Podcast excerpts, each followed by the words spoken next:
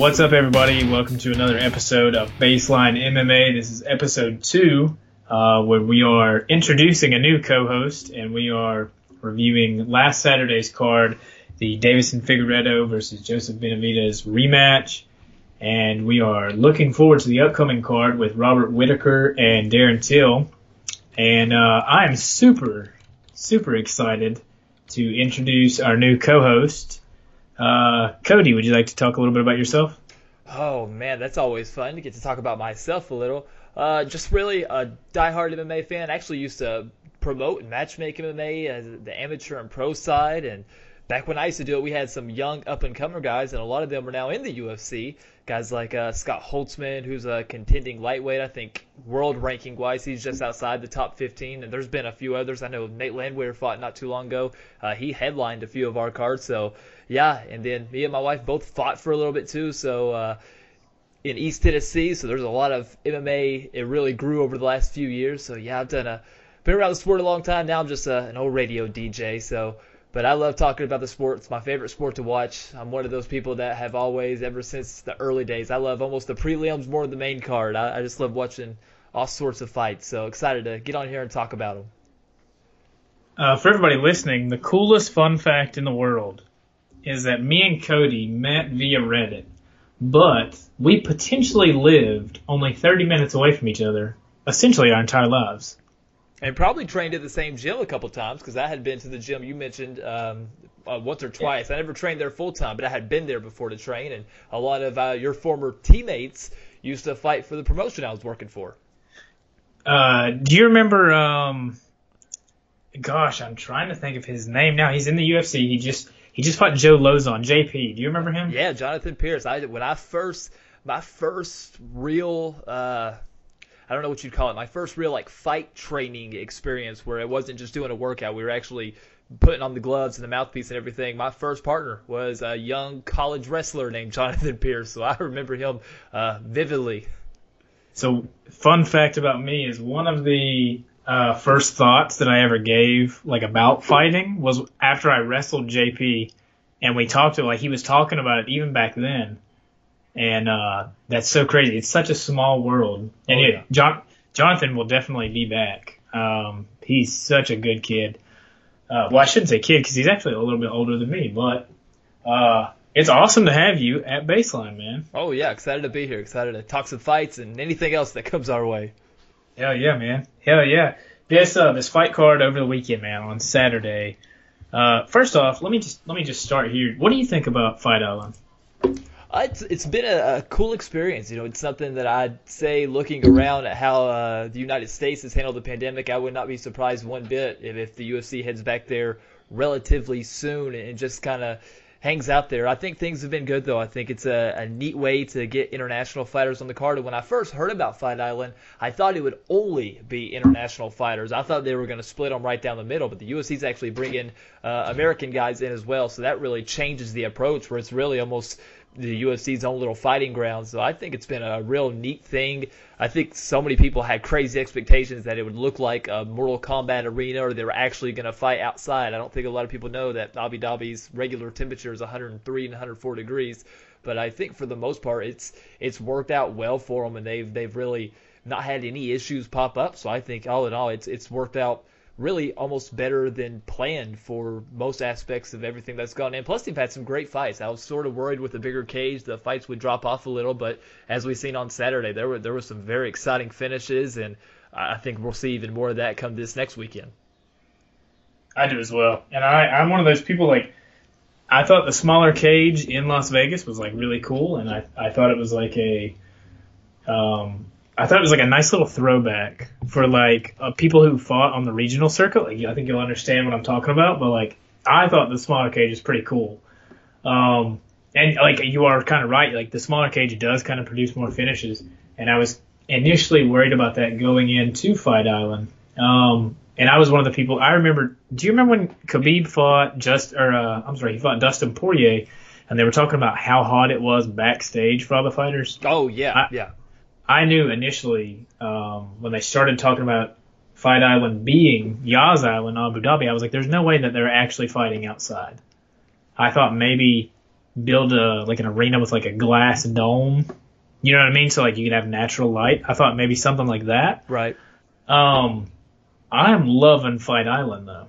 Yeah, I, I do too. I think they've done everything right, and I think in terms of the cage size, I mean, I think a lot of these fighters probably heard that, so they're even more kind of being aggressive to get the finish. But oh yeah, the cage size, and there's a lot of people. I even think Dana or somebody had said that it was just sort of a figment of imagination. Like no, any fighter who came up from a regional promotion, especially if they fought you know, in smaller promotions nowadays, you have some guys that really start off their pro and amateur careers in pretty big promotions. But in terms of the guys that you said, like you said, come up through the actual region promotion, I mean, these guys used to fight in the small, almost dog kennel size cages, and that is such. I mean, there's nowhere to run. There's no, you know, footwork. No matter what you have, there's no real place to go. And I think the apex, we've seen a lot of guys take full advantage of that. Usually, usually the fighters that were more aggressive, it seemed like they really got the upper hand early on in fights, and uh, that don't always work to your advantage. But it was nice to see that the bigger cage really didn't change too much. I would say the the Wednesday card before last Saturday's card, you could see a little bit more room for guys to move around and work. But in terms of Saturday, I mean, the two fights on the main card that went to decision were both very exciting fights. It wasn't because wasn't because neither guy was able to be exciting or get the finish. They were just competitive fights. But no, I, I loved Fight Island, and like I said, I really would not be surprised if they do something very similar to what they did in July, come maybe September or, or October, and they just spend a full month just putting on you know four, five, six shows while they're there. You mentioned uh, Wednesday's card. When you have guys like Calvin Kattar who have such clean boxing, and you have Dan Ige who's just always super game, um, these are two guys who have no problem getting on the bicycle and like moving. That was such a cool fight, and it happened everywhere um, throughout the cage. Like, like you know what I mean? Like they they would stand in the phone book for or in the phone booth for a minute, and they would swing, and then they would just be on their bicycle moving. And uh, that's when like I really noticed like the difference in the cage compared to what we, um, I guess, had been seeing. Excellent fight. Um, I really like Calvin Kattar at the at the I guess contender side of featherweight. Oh yeah, I do too. And I even uh, I did some match. I usually on social media I like to post some of the big fights I'd like to see. And, and I think for Calvin next, the only fight that I really look at and I go, boom, there's the fight I want to see is him and Max Holloway. I mean, I just feel like that's the sort of matchup that Calvin needs to get propelled into a title fight. And with no disrespect to Dan Ige, he you know has looked outstanding, but he was coming off two split decision wins. One was I, I thought a fight he won. The other was pretty controversial when he got the win against Barboza. But that just you know you're not going to get a title shot off that no matter. And he didn't get the finish, and you know how the UFC matchmakers are in terms of we want to see finishes, finishes. So I think him and Max Holloway make the most sense, and that's one of those fights that I really hope the UFC somehow hears this and wants to do that fight because. I mean, I think that's perfect. You know, Holloway, you could argue should have just had two back-to-back title defenses, and instead he loses two split decisions. So obviously, you can't really just dive into a trilogy when you're 0 2. You know, that's just not something you want to do. I think, you know, for Calvin, I think he definitely is a title contender. I think when you look at you know the top of that featherweight division. Calvin can hold his own against any of those guys in the top three, top four of the division, and even against Zabit, you really need to look back at that fight. And I mean, if you give Calvin round four and round five, and that becomes a five round fight. I mean, we, we may be having a totally different discussion right now about, you know, the featherweight title picture, but didn't work out that way. But nonetheless, he got the job done in a five round, pretty dominant, not one sided, but a very clear cut win in a big way, a fight that he needed to pretty much showcase that he was a top five guy. And I think he definitely did that with that win. I think when you look at the top of the featherweight division right now, um, and I, I firmly, like, I 100% agree with everything you just said, except for one thing. Um, Max Holloway coming off the two losses. I'm a huge Max Holloway fan. Um, so, of course, I feel almost biased when I say that uh, I don't think he lost this last fight. I think Alex, clear cut, you know, probably won the decision in their first uh, their first meeting, just based on output, uh, octagon control, etc. I think the second fight, I think Max, I think Max should have won and got his title back. Um, I don't like Max Holloway versus Calvin Kattar just because, and I, like I know this is going to sound super biased, is I don't want either one of them to lose. right. you know what I mean? Yeah. I what I would really like is uh, for Calvin to get maybe the winner of Zabit and Yair in a five round affair. Because I think I think truly I think if Zabit and Kattar would have went five rounds, I think that could have potentially been. I'm I'm with you. I think that would have been a whole different fight. Um, and you see, Calvin's kind of one of those guys that uh, he's really starting to pull ahead as the dark horse. I don't know, man. I don't know what to do with Max in this title picture now, other than you know, is is Ortega and the Korean Zombie is that like a for sure thing? It's not because we Zombie just doesn't know when he's going to be able to kind of migrate out of out of Korea, so that's the big thing. But I think Ortega is sitting on the sidelines, hoping that fight eventually materializes. From all from looking at how the division is being matched, you have to feel like the UFC is pretty much all in with doing that fight, especially since they have the outside the cage issue as well, where they've traded barbs on Instagram and the slap incident at the UFC event a couple months ago. I think in terms of the UFC though, and I, I like your idea about you know uh, Calvin waiting for the winner. But I think if Zabit's able to, able to get past Yair, especially if he's able to dominate that fight or get a finish, I think the UFC is going to really angle to immediately try to get Zabit a title shot just because he does have that sort of following and he's starting to build a little bit of a fan base just based on his style. And I mean, with zero disrespect to Volkanovski, I don't think the UFC sees any dollar signs in him, and that's sort of the direction the sport has went over the year, where you know they want the best fighter, no doubt. Not saying they don't, but if there's other guys with dollar signs on them, and when I look at the top five, I think Zabit might be the guy they sort of rely on, especially uh, with the Russian scene, and the UFC is definitely wanting to get back into the Russian and Europe area, and they want a big name to do so. I wouldn't be surprised one bit if Zabit beats Yair Rodriguez at the end of August. They will try to book Alex and Zabit for the title sometime around December or January. That's just what I feel they're angling for when I look at the matchmaking. I have to agree. I do. I do fully agree. I think that uh, I think Zabit in the title picture or challenging for the title. I think that's ultimately their goal right now because when you look at Zabit, you have a guy, and I've compared him a couple times on my podcast. I've compared him to Anderson Silva. Oh yeah. Right. Yeah. Right because he has this he has this incredible striking, but his his ground game is absolutely fucking deadly. Yeah. And you see you see the way he um the way he he pressures people on top. It's just he he has this I don't know. I, I can't describe it anything other than an Anderson Silva like quality about him, and I truly do like Zabit. Um, I don't. I that Calvin Kattar fight just has me. I was on the Zabit hype train, and now I'm kind of on the fence because you've seen in the in the, the fight with uh, Kyle Bochniak, which was an incredible fight. You seen he kind of slowed down there at the end. You know what I mean? He kind of he didn't gas, but he did kind of slow down. I think if Kyle won a round in that fight, it was it was definitely towards the third round that he uh, started, you know, finding his his range and picking his shots. Um, then you look at the Kattar fight, and Kattar's kind of the same way. Kattar had an incredible third round.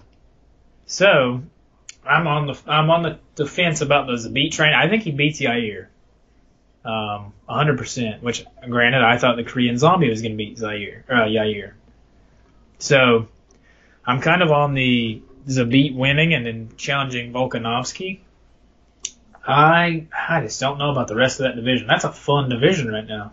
Yeah, and the division's got some dark horses too, and Josh Emmett, you know, has got the knee injury, and I think if if he was healthy, that would definitely add a, a little bit of a wrinkle to what they could do with the division. But you have to think he's a, at least done for the rest of the year. Arnold Allen's an interesting guy. Guys like him and Shane Burgos. I know Shane lost to Emmett, but I think that's not such a bad loss when you in terms of matchmaking. And as always, I mean, I, I still think when you look at some of the guys that don't get the main event hype or the attention. Guys like Ryan Hall and guys like Bryce Mitchell and Sodiq Yusuff, those guys are not anywhere close to the title picture, but you have to think if they get a big fight booked and they're able to get a big marquee finish win, uh, they could easily just jump into a mix of getting a big fight. And I mean, the, the featherweight division, I think it's right there with bantamweight. They both kind of go back and forth in my mind of just the fights that produce the most excitement. And uh, just looking at, you know, I think again, Volkanovski has got two split decision wins and one, you know, I, I actually scored the same. I thought the first one was Volkanovski. I sort of thought it would go to Holloway just because you usually don't see champions lose split decisions, just kind of a thing. Second time around, thought the same thing. Thought Holloway won, but usually the champion gets a split, and that time it happened. So I, I don't know. I just think that Holloway needs a win, and looking at the division, I just don't know who you can match Holloway up with that would make sense, except for Calvin and giving them a five round main event somewhere. That's the only fight that I I see that the UFC would do. I mean, again, if Josh Emmett was healthy, I, I would think Holloway and Josh Emmett would be a pretty fun contest. But when I look at the division, you know, Edson Barboza and Jeremy Stephens are all right there in the mix. But again, both those guys need wins. So it's such a tough division in terms of figuring out, you know, who are you going to propel to the to the to a big fight next and man, it's it's so fun just to look and think of the matchups. But I, I definitely think we're on the same page in terms of Zabit. I think, I mean, even in the fights he looked real good in, the Jeremy Stephens fight, he definitely was not near as sharp and fast towards the end, and it could have something to do with the fact that he doesn't fight very frequently. I mean, I'm sure that's got a little something to do with it as well. He's always been a guy that takes a little time between his fights, and he's just got a style. I mean, I don't know any fighter that could have his style and, and go crazy for, for 25 minutes in terms of a championship style fight. I mean, Anderson Silva was, I, I love the comparison, but such a clean counter striker. He was only aggressive when he seen his openings. Zabit sometimes gets a little wild in there, and I think that's kind of where his following lies. But yeah, I, I definitely think I would say Zabit's the favorite against Yair, but I think we've learned you can never count out Yair, never until he's he's done. So I'm excited to see that fight. It's one of the fights I'm looking forward to the most in terms of August big fights. You know what I just thought of is there's a potential that we get a Shane Burgos and Jeremy Stephens situation. Ooh, yeah. I I've been talking about Shane for uh, for quite a while, um, and actually it's conveniently enough that we're talking about it. The fight that put me on to Shane uh, was the Calvin Kattar loss. Um, and I've, I've been watching Shane ever since. You know, what he done to Makwan I mean, he just absolutely, you bite down on the mouthpiece and you just fucking go off sometimes. And that's exactly what he did. Um, and Shane, Shane's one of those people that I think Shane is literally just maybe a win or two away at any given moment from not only like being a contender, but from being a star too, because he has that almost Justin Gaethje like, um, like aura about him, like this violent aura. Like he, you know, with with Josh Emmett, that's undoubtedly one of the best fights of the year. And then you just you also you know you brought up Josh Emmett, who's also in a very tricky spot right now. Josh Emmett's 36 years old, I think. And uh, one of the guys from Alpha Male was talking the other day and he said that Emmett is going to be done in the next year to year and a half. I guess depending on how this injury, or maybe uh, he said that before this the Shane Burgos fight. So depending now, you know, you have to look at the time you have to you have to take to rehab that leg. Um, but Emmett's definitely looking towards one last title run and then uh, I guess dipping out. So then you you know you got to throw Emmett in the mix Emmett matches up incredible with anybody in the top five. Um, it's we're we're in such a weird place right now that a lot of these fights at featherweight are unfortunately going to be rematches. Oh yeah, and I mean, I, really, that's okay in terms of some of the guys. And again, with Emmett, you wonder how long the injury is because that will really affect, you know, what kind of fight he comes back to. I mean, if he's able to somehow get a fight in January. You know, that's not too far away in terms of fight booking. So he would still, you would think, draw a big name opponent, maybe even uh, the loser of the Yair Zabit fight, or if uh, something happens with Chan Sung Jung and Ortega, you know, winner or loser of that fight, that could kind of be where Emmett lands. So that's sort of that gray area for when he returns. I mean, if he's out a full year, I mean, who knows what this division looks like next summer? I mean, you got guys mm-hmm. right now with Frankie Edgar. I'm sure a lot of people didn't really understand if he was going to be a featherweight, if he was going to go to bantamweight, if he was going to, you know, where he was going to be. So that's a, a tricky situation. And then, you know, Edson Barboza is a guy who I like to throw in there. I mean, he's lost multiple fights in a row. He's 20 and 9 and a lot of people count him out, but you have to think he's going to be a challenge for anybody. I mean, if if Barboza and Emmett fought right now, I mean, it'd be hard to make Josh Emmett the favorite just based on you know how Edson is on his feet. So there's a lot of guys, and you mentioned Jeremy Stephens, and then Cub Swanson. Some of these veterans of the division could easily spoil some of the some of these up and coming guys. It just depends how the UFC wants to put them all together. Uh, Andre Fili's looked good, even when he loses. You know, he puts on entertaining fights, and there's just so many names in the division that look like they could be title contenders. So, of course, the top five, top six, top seven are really jumbled up, and you don't know which direction to go. But I think in terms of some of these guys that are just outside the top 10, outside the top 15, make the division really probably the deepest in the UFC. I uh, so I'm I'm Team Alpha Male for life, and I unfortunately forgot about my boy Andre Fili. And then you, you know, when you think of Fili, you got to think of his last fight against uh, Charles Jourdain he knocked out the Korean Superboy. Mm-hmm. Charles Jourdain is not that far from from establishing himself as a contender. And you know, he knocked down Fili in their fight. Um, featherweight's super exciting right now. Bantamweight's super exciting. Even even lightweight, now that we have a bit of a stalemate at the top of the division, uh, you know, with Dustin Poirier fighting Dan Hooker not too long ago. You know, even you know, lightweight's exciting. I was telling somebody earlier today, um, somebody at work who isn't, you believe it or not, I have friends that aren't actually fight fans, um, which is so weird because I've immersed myself in the in the fight uh, world for so long now. But I was telling him like right now is the best time to be a fan of this sport because we're watching a we're watching history be made because have you seen the post that uh, has been flying around about the combined record of all of our UFC champions? Oh yeah, yeah, definitely, and especially when you consider most of those losses are from guys' first five fights and Jon Jones, you know, a disqualification. I mean, it's insane the level of record right now and talent, but I mean, just the record alone is insane. We have we have uh, currently we're currently watching, in my opinion, the best batch of fighters uh, in the history of the sport, and it's only going to keep getting better because, like you mentioned, we have these guys like Bryce uh, Bryce Mitchell. I love Bryce Mitchell, and I think Bryce Mitchell has the potential to become an absolute star, just because you know who he reminds me of is a, a bit of a Matt Hughes because he's he's real country. Uh, you know, he's you know a good. He has a great ground game, and he's just there's something about him that's just kind of funny. You know, you know what I mean? Like you just want to hear what he has to say. Right. Uh, and then you have these guys like Sean O'Malley coming up in the ranks. Um, you have uh, you have females, Amanda Ribas coming up, and there, it's just this is such a cool time to be a fight fan because of all the matches that you can make. Um, and then you know we're getting rid of the Reebok deal at the end of this year. Venum's gonna gonna come in. That's gonna be awesome to see how that plays out we're fighting on Fight Island right now, which I I'm kind of with you. I think they're going to hold on to this, and this is going to be a regular event.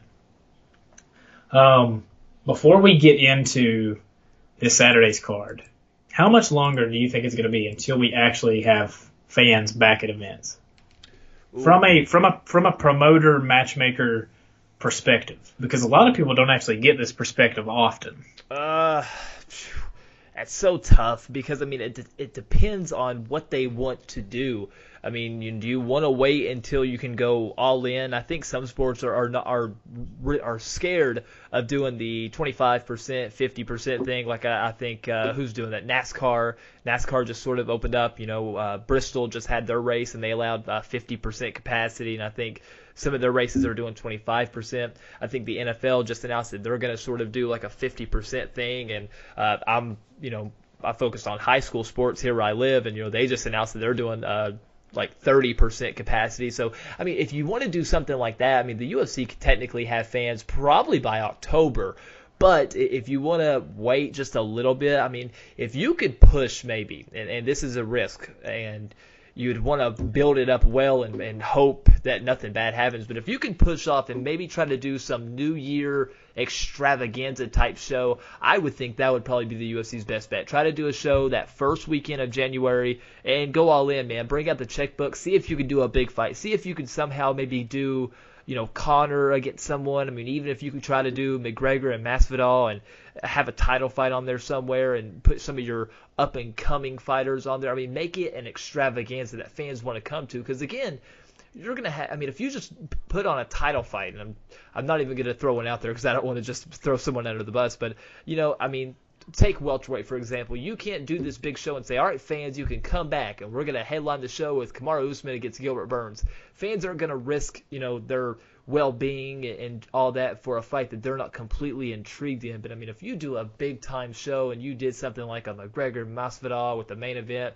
you know, Colby Covington against Tyron Woodley, and had all your bright and up-and-comers, a big fight for Sugar Sean, you know, on the main card, and Ribas you mentioned, throw her on the main card as well, and you had all these these things that people want to see. I think if you pushed off, waited till sometime around January when you sort of envision things would clear up a little bit. I think that would be from a promoter standpoint what I would do if you are desperate to get fans back in in any way, shape, or form. Even if you do 50% capacity, I would think October you might be able to get something like that done.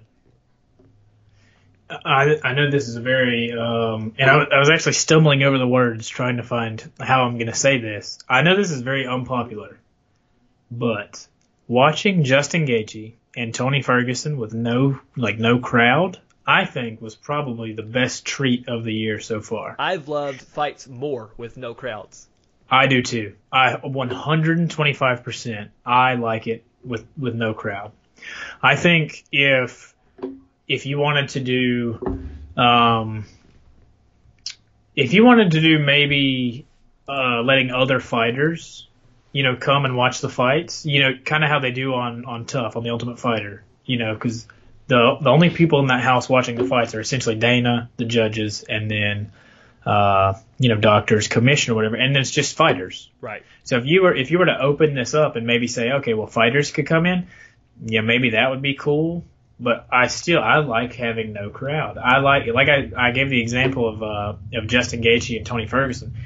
Every shot that landed, every shot that landed, it was like it was it was like it was shot from a handgun it was just loud. It was noisy, and I feel like when you watch a fight, um, it puts it in perspective a little bit more when you can hear everything. You know what I mean? The best thing about the Thrill and the Agony series that the UFC does on YouTube is you can hear uh, what's said in the cage, and for me, I like that. I remember Tony Ferguson fought Kevin Lee. You remember that fight? And and yeah. Tony stood up. He stood up in between rounds and was talking shit to Kevin Lee. And on TV, you know, because we only hear we hear Joe, uh, we hear John, you know, we hear DC or or or Dom or, or Paul Felder, you know, whoever. We hear them on the on the dub that we hear on the TV. On the thrill and the agony, you know, they have cameras in the cage and you can hear stuff like that. Well, now you don't even have to wait for the thrill and the agony to come out a week after the event. You can literally hear everything that they're saying to each other in real time. And I gave the example of Dustin uh, Dustin Poirier and Dan Hooker. They had a little exchange after their fight, and that was cool to be able to hear that uh, in real time. You know, and and you know the example of the shots landing. Um, I really enjoy that. I like hearing the corners too. I know a lot of people probably don't get into that. I like hearing the corners and hearing what sort of adjustments they're because because I've been an MMA coach for so long uh, when I watch a fight, immediately I'm thinking, all right, all right, Justin Poirier should do this. All right, Dan Hooker should do this. I like hearing what the coach is telling them in real time. You know what I mean? So I think it makes it more intimate as a fight fan, uh, not having a crowd, and I I enjoy it a lot more. Um, but I do understand that, that it is a business. It's not just something that was put on this earth for my pleasure. You know what I mean?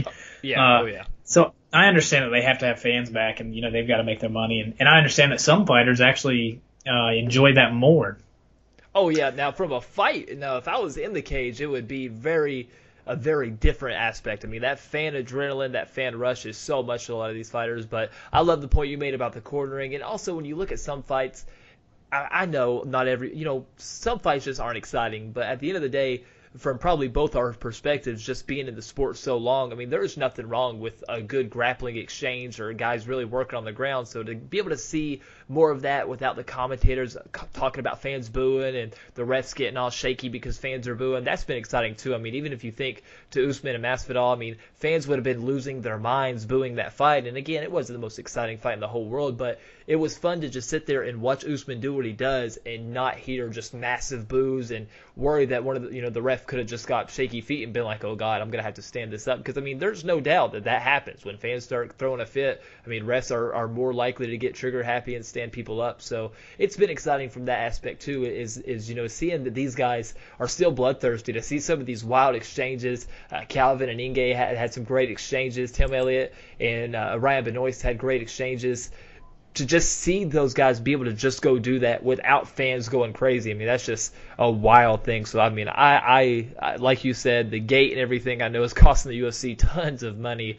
But from just the diehard fight fan in me, it's not bothering me one bit if anything else. I mean, I would go a step further. I wish there was a way to turn commentators off just so I could hear the fight full and full, like on The Ultimate Fighter. But you know, like you said, from the gate standpoint, I mean, the minute they can get fans back, I wouldn't be surprised if the UFC tries to pull the trigger on it as soon as possible. Even they may even try to be the first 100% capacity sport because you know how Dana is. He wants to be the first at a lot of things. He may try to be the first 100% capacity sport, and I wouldn't be surprised one bit if they try to do that late this year. I wouldn't be either. I'm I'm with you. I we know how Dana is. Um, I think I have another unpopular opinion. Uh, I actually kind of like Dana, and I'm actually I'm genuinely hoping he writes a book before he's done. Yeah, 100 percent. I I want to. He doesn't have to expose secrets, but I want like I just want to know uh, his thoughts. You know, you know what I mean? Like I just think he is one of these characters, almost as much as a fighter. Fighters self fights. Dana White can self fight. Oh yeah, no, I think Dana White is as close to a. Uh, I mean, like you said, a, a, good word for it is, is character. And I mean, he's done a lot for. Again, now he's not everybody's favorite, and um, he's he's done a lot of things that are per se questionable and said questionable things, but he's not afraid to bite his tongue. And for a lot of people's money, that's uh, something good. I mean, sometimes you wish you know different guy, different commissioners in different sports would come out and just say what they want to say, and they don't do that. But at times, of course, you know, I just I don't always understand throwing fighters under the bus and, and all that, and but again, that's kind of putting on the promoter hat where I just, you know, the only thing that bothers me is, you know, I'll take Dana's side is the money thing. I mean, these fighters look at their contracts, they read it over, they show their managers, they sign it. One fight later, they go, "I'm unhappy with my money." Like, man, you signed the contract. But uh, yeah, I'm.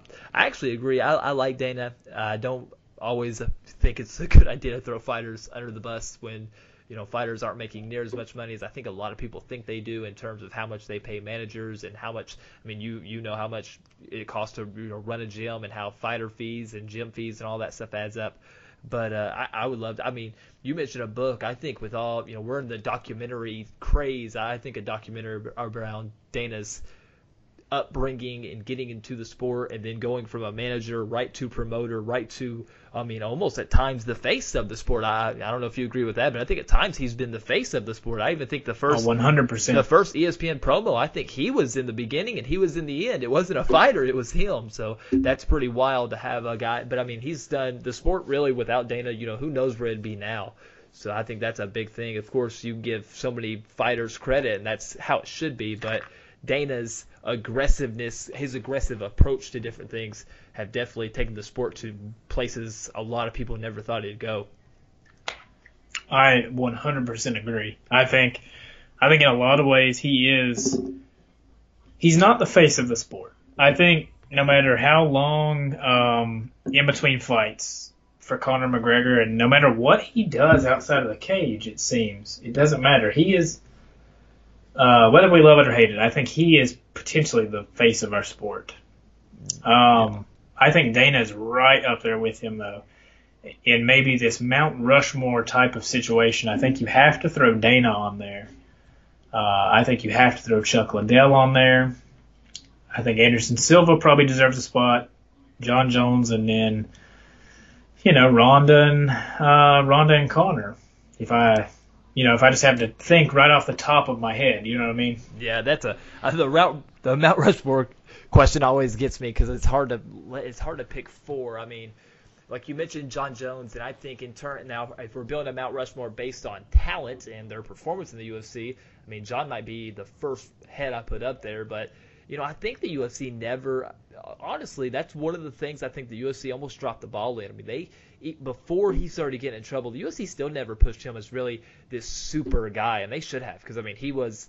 I mean, you. I mean, when you break down and look at it, dude's got the same sort of Khabib thing going on where I mean he's really unbeaten. Of course, the Dominick Reyes and Alexander Gustafsson fight people you know always throw in, but at the end of the day, we've never seen Jon beaten.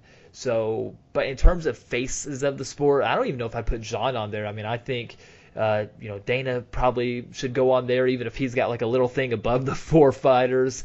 Uh, but I think Conor, Ronda, I would then go. I think I would either, man, to see those last three. I'll, I'll throw in an extra. It would either be Conor, Ronda for the new era, for the most recent era, and then Chuck and Tito maybe. I hate leaving George St. Pierre out. I really do. I know, but I know. I, I would. I would I mean Chuck and Tito really changed the way. You know, they brought really merged hardcore and casual fans together, and really changed the way, changed the sport from kind of being this underground thing to this mainstream you know sport we look at today without Chuck and Tito, that's not there. So that's that's probably where I'd go. Again, I hate leaving GSP out, but I think you know the the Ronda evolution, of course, changed the whole sport as well. And then Conor, you can argue there's never been a bigger star. And then I just I, I love George St. Pierre and you know Canadian MMA. I mean, you might put his head up there four times, but in terms of just the UFC in general, I, I think Chuck and Tito have to be on there as well. You know who, who we left off, you know, both of our lists are Forrest Griffin and Stephan Bonnar. Oh yeah. Who deserve who deserve just as much credit uh, as as maybe Chuck or maybe even as as let's say Conor, just because of the fact that uh, you know the UFC wasn't doing. It's not always done well. We're in this time now where the UFC is doing absolutely incredible. But I remember when when my dad first started watching, um, it was like a little sideshow almost and then Forrest and and Stephan really put it on the map, and then it was accentuated by Chuck and Randy Couture because they were they were the the coaches of that season. Yeah. They were the top um, guys as well, and I actually that was where I loved the sport. I mean, I watched the Ultimate Fighter before I ever watched an actual UFC event. I watched the Ultimate Fighter, so that's really where my love came from. And I'm a huge Forrest Griffin fan. I mean, he's my favorite fighter of all time. And I mean, that's the thing about the Mount Rushmore question. I mean, you could throw. I mean, you mentioned Randy Couture just now. I mean, how can you leave Randy Couture off the list? I mean, he's a two division champion, was Captain America for goodness sakes. I mean, there's always going to be so many guys to throw out there, and uh, I mean, it's, it's a it's a list that can can go on forever, and who knows? In, in five or so years, there could be a new guy that comes out and takes the sport even further than we see it now. So that's always going to be a tricky list. It really is. It really is. It's one of those hypothetical questions that I always love thinking about, just because it can go so many different ways. Oh yeah, and I mean, especially when you think back, because I mean, you could go. I mean, Royce Gracie. How can we not put Royce Gracie on there? I mean, my goodness, he was the the first big MMA UFC star. So I mean, it's just there's so many names. Ken Shamrock, you could even throw out there, and uh, you mentioned Anderson Silva, and uh, again, greatest champion maybe of all time. And if you want to go into the lighter weights, you got Jose Aldo. I know here lately the DJ. Of him, DJ. I mean, when you talk of the best fighters ever, how can you not mention Demetrious Johnson? So again, there's there's no right or wrong answer. Well, there's wrong answers, but there's no real right answer in terms of who you want to put on that list. I mean, that's that's such a tough thing. I mean, I can't even imagine sitting down having to do my top 10 guys. I mean, it would be so just near impossible to, to do that. So if I can't do 10, I definitely can't do four.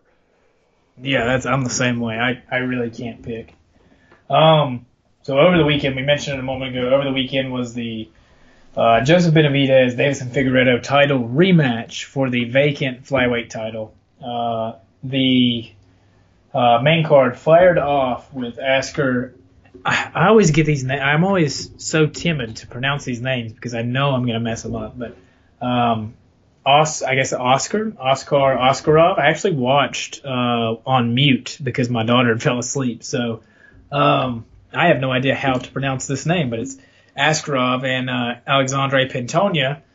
What did you did you watch that fight? Did you did you catch it? it was the decision that Yeah. led the main card off? Yeah. Yeah, I did. Askarov had a, uh, I mean, he's a, a strong wrestler, and he used that to his advantage. And that first round was wild. I mean, Pantoja had such good scrambles. I mean, they were some of the best grappling scrambles I've seen in that first round. And at that point, I thought, man, you know, Askarov is a uh, a really straightforward style wrestler and grappler. I mean, almost to where he's a grinder, a more exciting grinder. I know that's kind of got a, a negative connotation in terms of mixed martial arts, but you know, he, he's a very good a good guy, kind of breaking your will. That first round, man, Pantoja kept sweeping and, and scrambling out of some beautiful positions, some beautiful whizzers. To I mean, he one time somehow they ended up almost from half guard with Askarov on top to a wild sweep to where then Pantoja had his back, and it was such a clean thing. But Askarov kept pushing forward, and it was a controversial decision. I actually didn't. I thought Pantoja may get the decision just because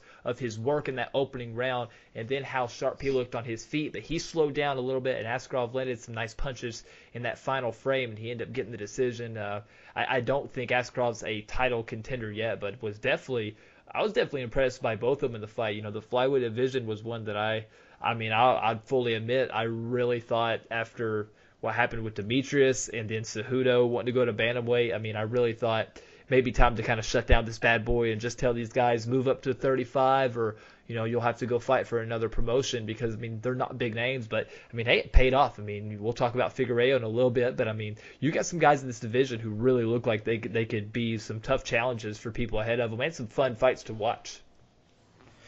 I agree 100%. I I was very curious as to uh, the direction of the flyweight uh, division, especially the controversy after the very first uh, Figueiredo and Benavidez fight. You know, with with Figueiredo missing weight and then still winning, um, you know, winning the fight, and, and the belt's still vacant at this point. Um, you know what's like a really like what a factor that I look at is like coming from a wrestling background. I look at, uh, and I know it's like kind of dumb to look at it, but total uh, takedown attempts, right? Askarov attempted 15 takedowns. He secured two of them, like on paper, right?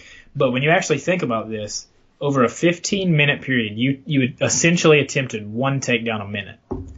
Um, I just I was I was kind of with you. Like I thought that the uh, the Pantoja first round was a, like was enough to uh, maybe edge it out. These man, these Russian grapplers, Yeah. right? Yeah. I mean, it, They're it- they're essentially taking over. it's a different style. I mean, it's really like that top heavy style, which again was the reason I was so impressed with what Pantoja was going to do because I mean, those guys are so good on top.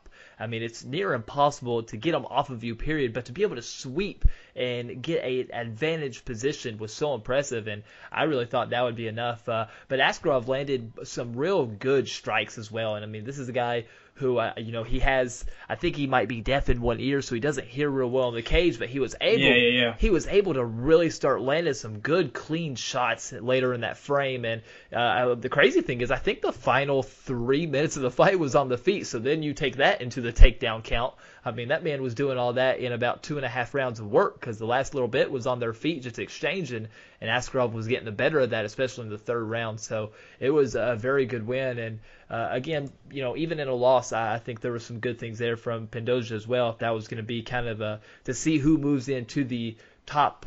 Uh, what is that? Five of the flyweight division. Kind of see who gets a big fight next. You know, Tim Elliott had a big win over the weekend, so you know that could be a potential matchup. Or Tim Elliott, I think, won on the Wednesday card, so I mean that could be a potential match down the road. I mean, there's some good things. Askarov undef- or Askarov beat Tim Elliott before this fight, so he's got uh, a couple things to play with in that flyweight division. And that's another one of those things. Tim Elliott's a, a veteran, and uh, rematching Askarov. I mean, that's that's a good fight on paper. Uh, that's an excellent fight. And what I was mentioning about these Russian grapplers, they are so. Uh, what's the word? They're so like they're they're smothering. Oh yeah. You know, they're they stick to you and they really wear you out. And it really says something about both fighters when, um, when 15 takedowns are attempted and you're still slugging it out the last three minutes of, of the, the last round. Um, I mean, it was a good showing from both guys, and and I. I'm really curious uh, to see where this division goes. You know, you've got Brandon Moreno, who I, I don't think can be denied the title shot against Figueiredo, but um, I mean, you're right. Askarov puts himself maybe not at the number one contender spot, but he definitely holds himself. He definitely holds his own in the top five. You, you know what I'm saying? Like, yeah, oh yeah.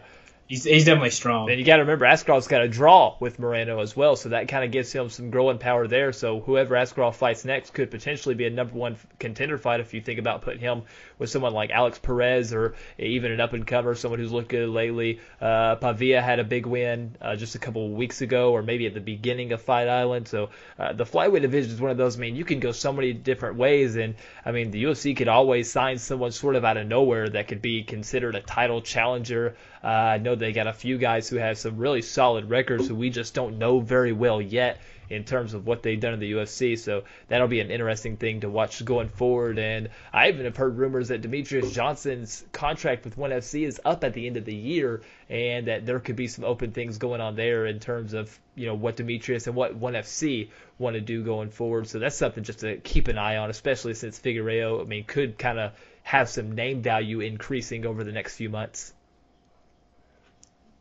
I actually heard that very same rumor, and I wasn't for sure uh, the legitimacy about it. Um, the fight after uh, the Askarov Pantoja fight, Ariane Lipski, who uh, what, what is her nickname? The Queen of Violence. Queen of Violence. Queen. Yes, and she goes out and secures a submission in a minute and 28 seconds. Um, I was impressed. I was, I was on this this this Lipski bandwagon um, a couple months ago, and you know she she's a 13 and five record. You know she's lost since since she came to the UFC. With the nickname Queen of Violence, you expect uh, fireworks on the feet, and for her to uh, have some stumbles in the past and then secure a first round uh, a knee bar of all things, right in a minute and 28 seconds. I'm very excited to see where she goes from here. Yeah, and it wasn't just a knee bar; it was a nasty knee bar. I mean, she had that thing all tied up, almost almost looked like a modified calf slicing position, and then she turned it such an awkward angle. It was hard to watch.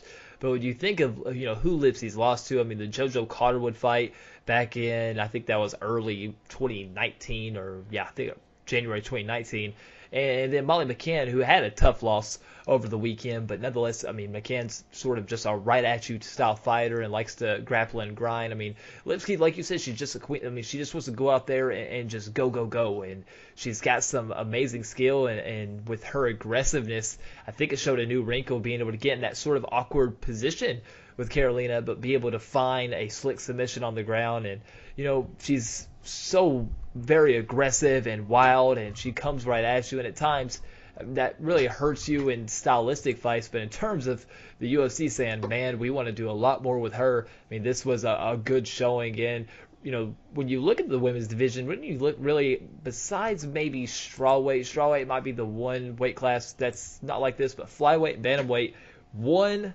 slick win, one slick submission or finish can get you from you know borderline top 15 to top five. So I think Lipski's got the style where I would not be surprised one bit if she's fighting another big name at flyweight here anytime in the next two months or so. Oh, 100%. Well, not, I I 100% agree with you, and I think that um, I think she has this this you know because she's beautiful, she's a beautiful girl, but she fights. It, every time we see her, she gets better and I think that uh, with that marketability, I think that she'll definitely be um, maybe not the face of this division, you know, because she still has a lot of work to do. Um, but I think that she she can definitely be up there. I think that she, uh, I'm, I'm agreeing with you. I think you know you're always one or two good wins away from the title contention. It's nothing against the women's division whatsoever. Um, but it, it is because they haven't been around as long as the men's divisions. Um, so I do think that maybe there's not a lack of competition. I don't know. I don't know how to describe it. Well, one of the thing is you just sort of want to clear things out. I mean, if you look at the top five, uh, maybe even like top eight of the flyweight division, I mean, there are girls that have all really had their shot at the top and either, you know, not fought well against Shevchenko or have, you know, all sort of fought each other. I mean, when you think about, you know, Chookagian, she's just one fight removed from fighting Valentina Shevchenko, but I really think she's probably the number one contender. And it wasn't like she was competitive against Valentina. It's just she's beat the girls right below her. And with Cynthia Calvillo, she moves right up from strawweight, beats Jessica Eye, and now she's the number three flyweight in the world, you know, according to the rankings. And JoJo Calderwood just lost to Chookagian, but she's supposed to get the next title shot, but she's going to take a short notice fight instead just because she don't know when she's fighting. So, I mean, there's that. I mean, I get exactly what you're saying, and I think that's where the UFC's come in. I mean, that's why you know Maycee Barber, the UFC put they were all in. I mean, they were probably hoping she would fight for a title this year, and it just didn't work out that way. Pushed her a little bit too fast, but I think that's where people like Amanda Ribas and people like uh, uh, Taila Santos, who beat McCann, last week, and then Lipski. I mean, really, they're just looking for someone to just emerge from the mix so they can say, boom, there she is. Let's get her a big fight. Let's see if we can get her in the top top ten, top five. I agree. I agree, and I think that because the the top five is, um, at, I mean, at this point they are, like you, you kind of said it, Jessica Eye, who just lost to Cynthia Calvillo. Then you take uh, Katlyn Chookagian, who, yeah, I'm with you. In my opinion, she is the rightful number one contender, but she just lost to uh, Valentina in a very dominant, uh, a very dominant loss. Uh, you take Calderwood, who Calderwood's fighting Maia, correct? Yes. Is that okay? Yeah. So they're th- right there. If you're looking at pure rankings, there's your three and your four uh, ranked fighters. And I actually like this on Joanne Calderwood's uh, part because, in my mind, she's doing exactly what a contender should be doing right now. She's staying busy. She's keeping her name in the in the the mind of the fans. Um, Jennifer Maia is no walk in the park. No, that's That is a very yeah. Yeah, that's a, that's a good that's gonna be a good fight. And if you if you look at the records, I mean, Jennifer Maia has four KOs and four submissions. Uh, JoJo kind of came into the UFC being known as a striker. JoJo only has five KOs. She has one submission. You know, this is on paper a very uh, closely contended fight. I didn't mean to cut you off there. No, I mean I agree. I, I was just gonna say it's it's a good fight if she wins, but it's a bad move if she loses because I mean, all in all, I mean she was owed a title shot, and you from all from everything that I had heard and read, I mean she was gonna get the title shot. Just they were just waiting for Valentina to get fully cleared, and I guess maybe JoJo's just been training, just said, look, I gotta I gotta do something, and I don't know, I don't even know what happened to Valentina. Is a hip or, or something? So and she's still not cleared as of now. So with that, you know, I mean, that's just one of those situations we've seen it a lot over the years. I mean, if JoJo goes in there and smokes Maia, or you know, gets a pretty dominant win, then it's all good, and she can, you know, propel herself to officially being, you know, the number one contender. But if something happens, if it's a controversial fight, or if she goes in there and gets hurt, I mean, you have to wonder if if there goes her title fight in the UFC will move quickly forward with Chookagian, or you got to know that Cynthia Calvillo, I mean she could be waiting on a title shot as well, just based on beating Jessica Eye. So that's the only thing I was gonna say is just I think JoJo's fight is, I mean, those one of those risky fights where is the risk greater than the reward kind of way to look at it. Um, you also got got to take into perspective too. Um, you, like you said, Cynthia Cynthia is right there, and I know that she mentioned um, that she wanted to, I guess, take one more fight before she challenged for the title. I don't know. if Did you hear that that interview as well? I didn't. Um, um, and she, you know, she's training in AKA now, which I think is a perfect fit for her. Um, but you have girls like like uh, like Jessie Rose Clark, and you have you know Roxanne Modafferi who just lost to Lauren Murphy. You kind of have to wonder. In in the UFC's eyes, you know they were boosting up Maycee Barber. Well, Roxanne takes her out. Well, then Lauren Murphy just beat Roxanne. So what do you do with Lauren Murphy at this point? Um, it's an ever evolving division and I I wasn't trying to offend any any lady listeners out there by saying that the competition wasn't as good. It's just that um, there isn't as many female fighters. I guess is what I should say. There isn't the roster isn't as deep for women as it is for the men's division. because the UFC hasn't always had female fighters. Um, and I, I do agree. Like you are always one good win, two good wins away from securing yourself. I just can't see anybody dethroning Shevchenko. No, not in terms of, of contenders right now. I mean, it'll take someone who has to neutralize her, her fully. And I would really honestly, and this is one of those rare times where I would really throw a little bit of the blame on the UFC. I think they just do not a very good job promoting up and coming women fighters. I think that they pick and choose, and of course Maycee Barber got the bid. You know, they they really went all in with her, and it backfired.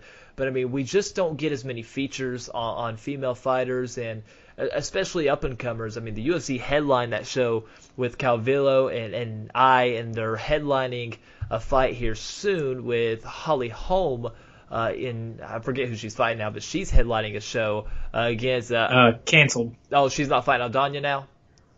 No, it, it got canceled. Okay. Uh, the the new main event. I didn't mean to cut you off there. Um, the new main event is. Um, oh gosh, it's it's, it's uh, Derek Brunny. Yeah, the Brunson and and Shahbazyan. Yeah, it's a three round. Yeah, I did hear that actually. Okay, but again, I mean that just sort of shows me the UFC is is is all. It's always weird how they pick and choose which which fights they want to headline and fully promote. Like, I mean, I would have no problem if the UFC put a big card together.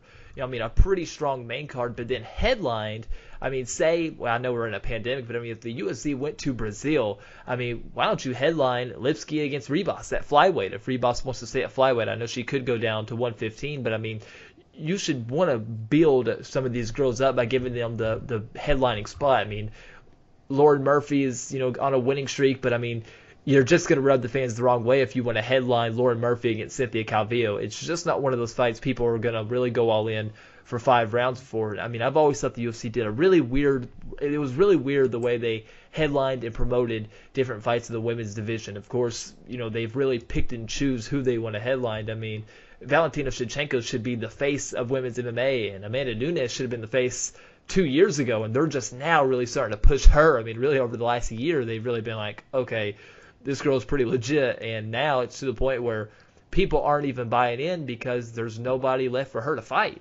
So it's always been a weird thing about the women's division that I've never understood. And I mean, them even having a featherweight division is the craziest thing because I, I can't name one fighter in the UFC women's featherweight division. I'd consider myself a, a pretty pretty big diehard fan. And I mean, besides Nunes and Felicia Spencer, I mean, uh, that's that's about all I got. So I, I just always. Oh no. Yeah, I just always no. blame that for the UFC. My girl Megan Anderson. Megan Anderson. I knew I was missing one. Oh, we can't disrespect our our girl Megan Anderson. But no, I I 100% agree with you. I I didn't understand the featherweight division, and I think that partially that was um, maybe the cyborg effect, and they were wanting to, you know, you know, they were finally kind of maybe feeling bad that they've that they've there's kind no, of dicked around Cyborg for so there's long. No, you know? There's no partially about it. It was probably hundred percent Cyborg. Um, and I mean, we've seen how that turned out. Amanda Nunes dethroned Ronda Rousey, Cris Cyborg, and then Holly Holm all in the same year. Before that, she dethroned Miesha Tate. How how are they not promoting her? They gave her a Modelo commercial. Okay, it's cool, but you know what I mean. I I agree with you. I do think that their their marketing is a little iffy. And what really worries me now is that maybe uh, I I kind of see the wheels turning a little bit, and I think that they're doing it to Ribas now. You know, she was at the fights the other night. She got to sit with Dana and watch the fight, and I'm just kind of worried. Okay, this this could potentially it could be good because you know Ribas has a, a bit of star power and, and her judo at this point um, she might be the female uh, what is his name? Chaz Kelly. Right, he's a he, he's a he's a, a badass judo fighter. And she could be you know the female uh, Chaz Kelly with with with her judo. But it almost makes you kind of worry because the UFC is notorious for um, blowing up these these up and coming fighters. You know, the Darren Teals, um, the uh, you know for for the, the sake of this conversation, let's say Ronda Rousey, Right. right? Even though we didn't truly know, let's just go ahead and throw Ronda Rousey out there. But the Darren Teals, uh, Ronda Rouseys, they they take these people and then they blow them up and they kind of diminish their own star power accidentally. Um, I I could actually argue this all day. I think that the the marketing strategy for most fighters is pretty terrible on the UFC's part. Yeah, I mean, I agree. And I mean, Amanda Ribas, I mean, the thing is about her is she's already really fought all these dangerous girls. I mean, when you think of her last three wins, Mackenzie Dern was one they were kind of pushing. She had the jiu-jitsu background. Of course, she's a looker as well. Uh, Ribas comes in there and beats her. Randa Markos, who's got such a just her style is really hard to counter, and Ribas gets jo- gets the job done against her. And then of course Paige. I mean, really, it was almost like the UFC tried to make it look like they were promoting a Paige VanZant fight, but I really think in reality it was them going. Paige don't want to sign a new contract. We'll put her against this girl that we know is a killer and we think could be the next face of the division, but we won't tell her that. We'll just, and, you know, Paige obviously knew, but going in that fight, I think, you know, anyone who thought Paige VanZant had the advantage based on who she's fought or anything just didn't really understand the matchup. So for Ribas, I mean, really, she should, she's in a position now where, I mean, it, it's, it, I would be fine with them pulling the trigger and promoting her. I mean, you, you mentioned Lauren Murphy earlier. I think that'd be a good place to go, but I think Ribas, if she drops back down to strawweight, that division gets even stronger and you have so many talented females at strawweight. So, I mean, that division can go so many different ways, and Ribas would be a good choice if they're really trying to find some people to promote. But I mean, you know, we started this conversation talking about Lipski, and I really think she's one as well. I mean, just with her style, you don't have to go all in with her, but I mean, you can have some good fights with Lipski booking wise. I mean, uh, Jillian Robertson is a girl who's looked outstanding. She's got the loss to Maycee Barber, but she puts on fun fights. I mean, there's so many ways if you want to bring her up slower or if you want to bring her up and sort of just you know, give her a big test. I mean, you got a lot of fighters who are veterans who are, are looking for some, some tough matchups. So Lipski could could really fit anywhere into that flyweight division. I 100% agree. Um, I just, I really have this problem when they when they promote and kind of push too soon. Um, it, it really bums you out because you you got to think of how many potential matchups you lose out on. I really like the idea of Ribas going to strawweight, and I like the the idea of her staying exactly where she's at. I like that that Lauren Murphy fight you just mentioned. I think that's a pretty good fight. Um, it's just it's such a weird division. It's a weird division because you have all these people, but you kind of don't know what to do with them.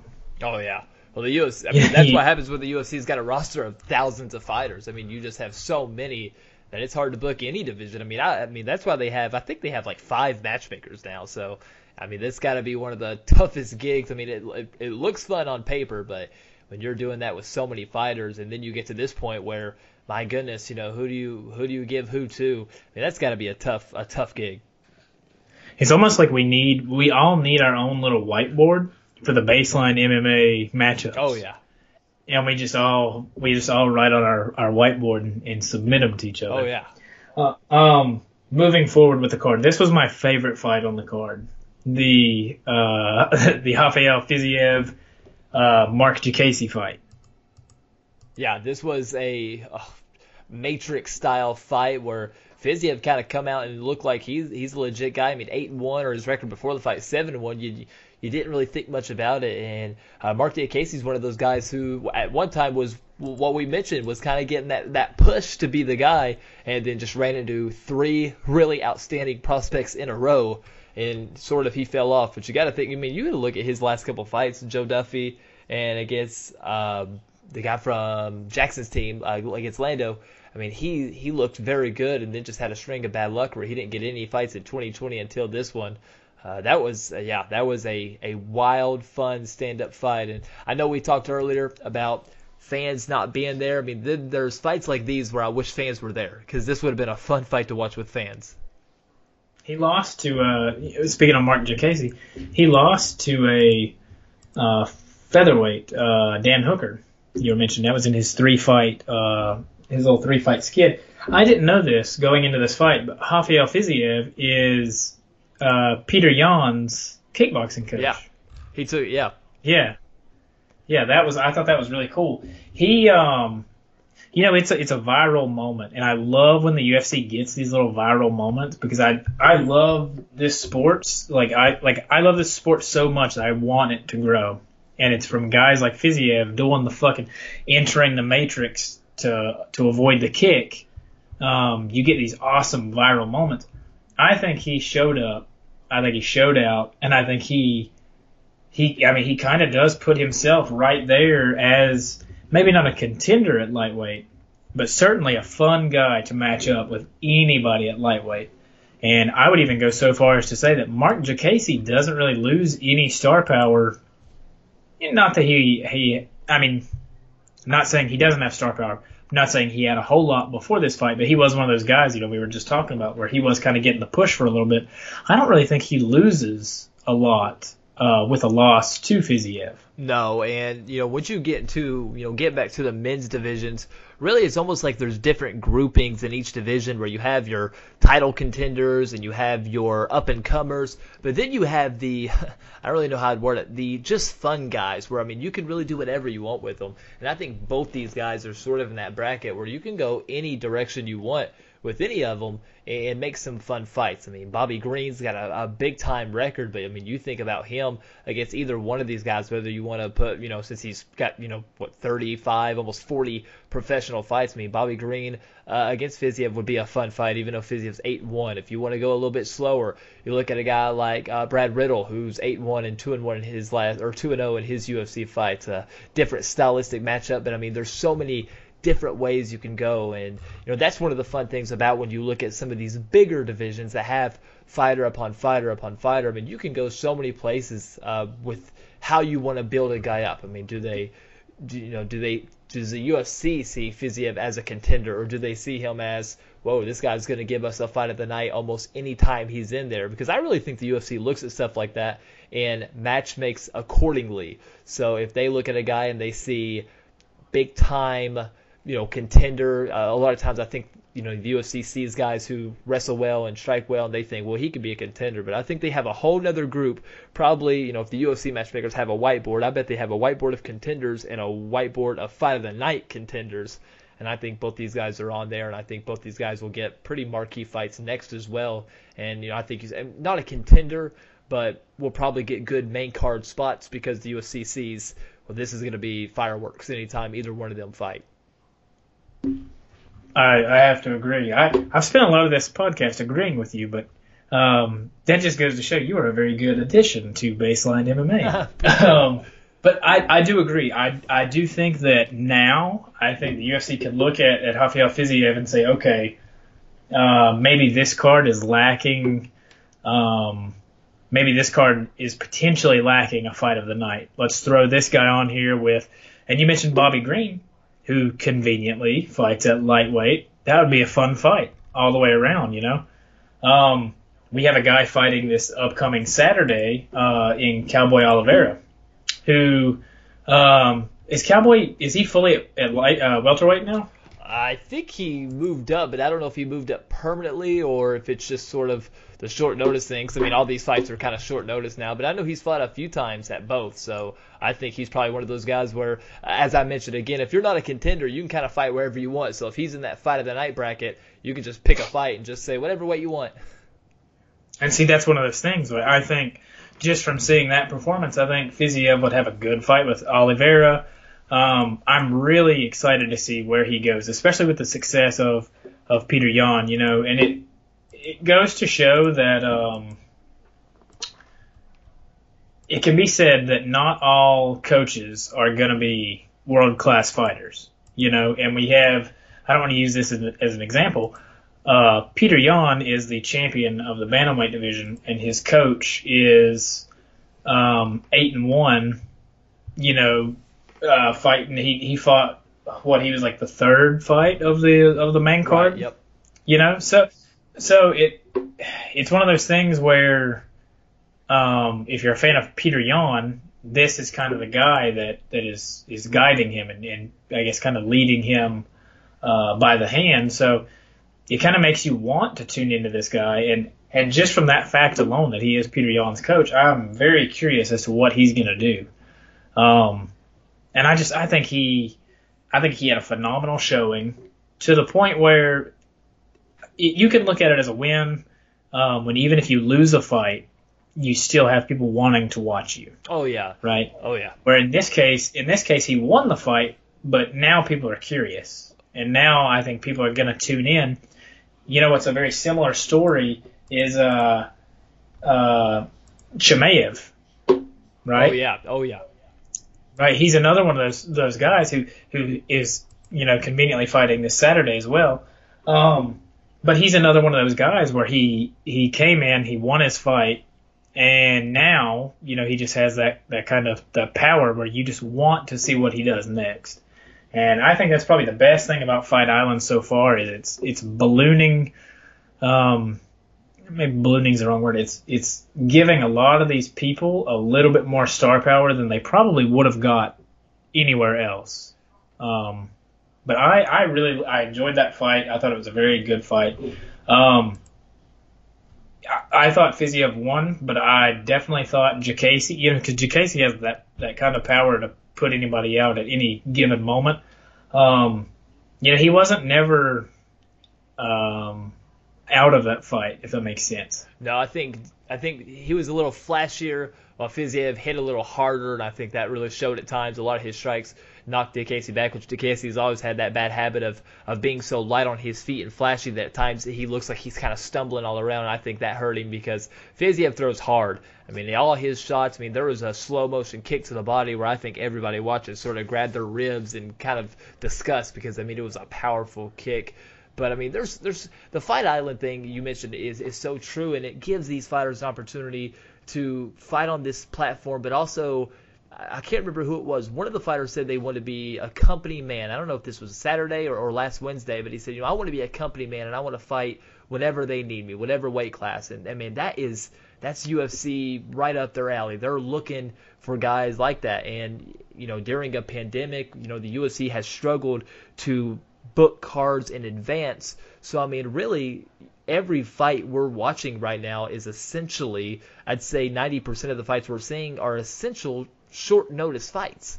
So if you're a guy who's willing to have a quick turnaround, if you're a guy who's willing to go out there and just just put on a show, win, lose or draw, that's gonna get that's gonna be your big money. So I mean, getting fight the night during Fight Island, I mean that's gonna be so big for so many of these guys because I mean that's gonna obviously hit hard or hit home with the fans, but it's also gonna hit well with the UFC and how they want to book you going forward, fighting not just during the pandemic, but putting on a show with no fans. Again, you mentioned at the very beginning of the podcast, those fans really energize a lot of these fighters, and some fighters have even been outspoken about saying that it's really hard to get the blood pumping without them. So if you can go on there, lay it all on the line, and put on these just crazy, fun to watch fights with no fans, I mean, I think the UFC is going to be quick to give you a quick turnaround and, and book you in, in big time marketing, you know, marketable fights. So win, lose, or draw, Diakiese and Fiziev both sort of won, I would say, in the show last Saturday. And to add on to what you said, I I truly think that any anybody can say what they want about the UFC and about you know fighting sports in general, and, and you know that people say they're cutthroat and people say this and that. Um, these guys are going to be appreciated. You know, you're fighting during a global pandemic, um, and essentially what you're doing is, in you know, the undercard fighters might not think so, but you're keeping somebody's lights on.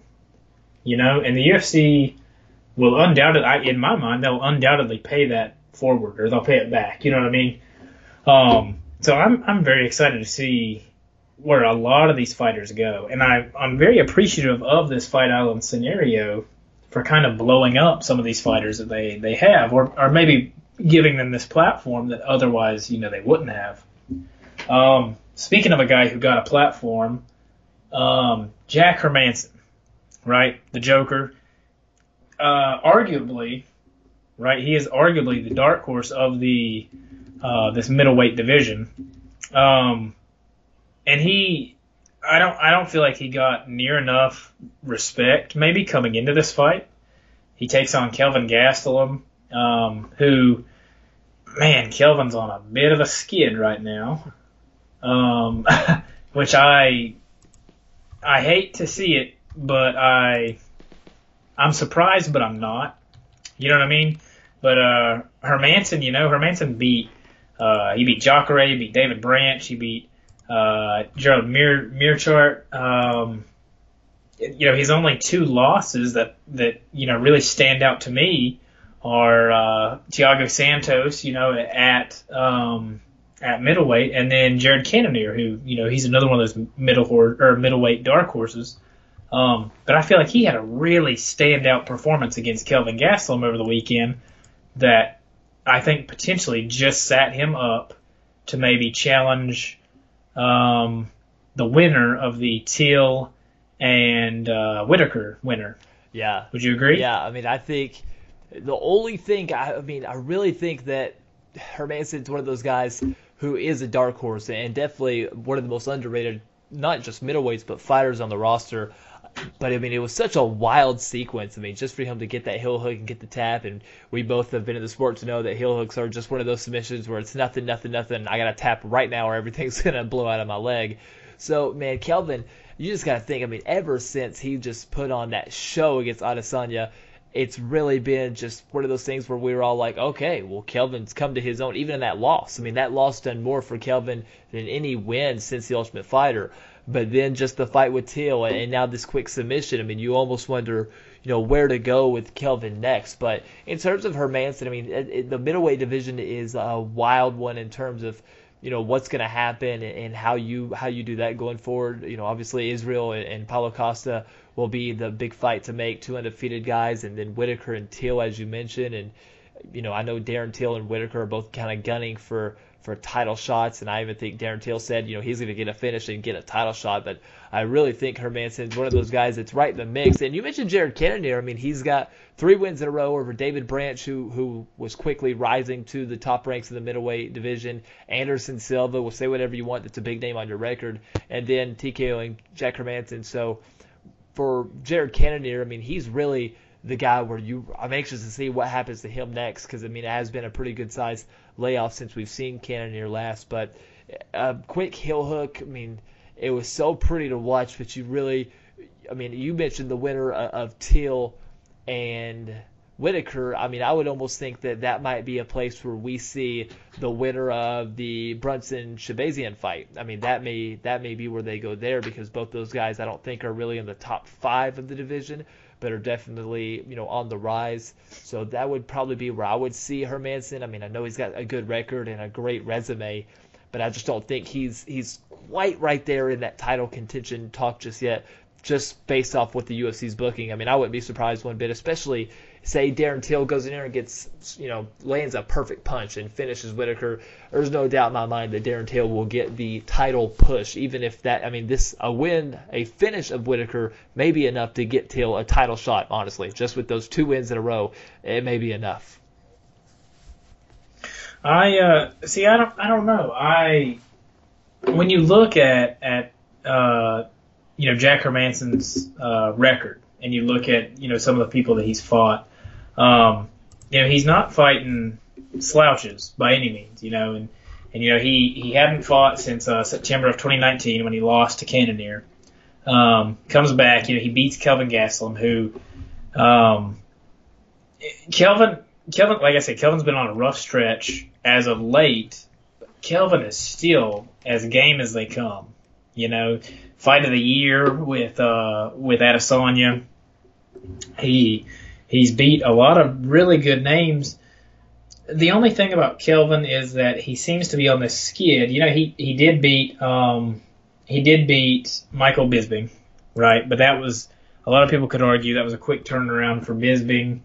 Um, you know, he knocked Bisping out, and then he, you know, the split with Jacare, which, you know, people can say, you know, yeah. uh, whatever about that. Kelvin has been on a skid, you know, because he lost to Chris Weidman prior to that. Um, but Kelvin is still super game, and I think it's a huge, a huge feather in Jack Hermansson's hat to to have beat him. Um, I'm I'm kind of after I said it, I kind of thought about it for a second. I think that if Whitaker was to beat Till, I think I think Whitaker would get the immediate rematch just because he was he's a very good champion. Um, and you know he he's another one of these guys that just have a a kill list a mile long of incredible uh, fighters. You know what I mean? Um, and that, and that, you know, the more that I think about it, I'm not against, um, Hermansson maybe taking on the loser of that fight. You know, um, it's Hermansson's just, in my opinion, probably the the biggest dark horse of this division. You know, because um, you know Darren Till is a he's he had a rough stretch, and now he seems to be he seems like he fumbled, and now he's kind of back on the right track. You know, he's at a more natural weight for himself. I really like him at the top of the division. I really like uh, Robert Whitaker. Um, and then you you know you factor in Paulo Costa. There's your top three in the division uh, right there.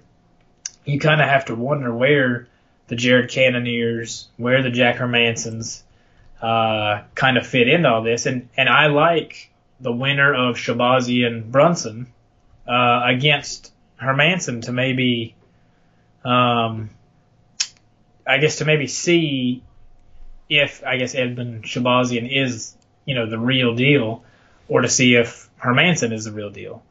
Um, middleweight's one of those divisions where any fight that they could potentially make after this weekend, you know, because this weekend's headlined by Till and, and Whitaker. Any fight that they make for Adesanya after this, I'm I'm pretty okay with.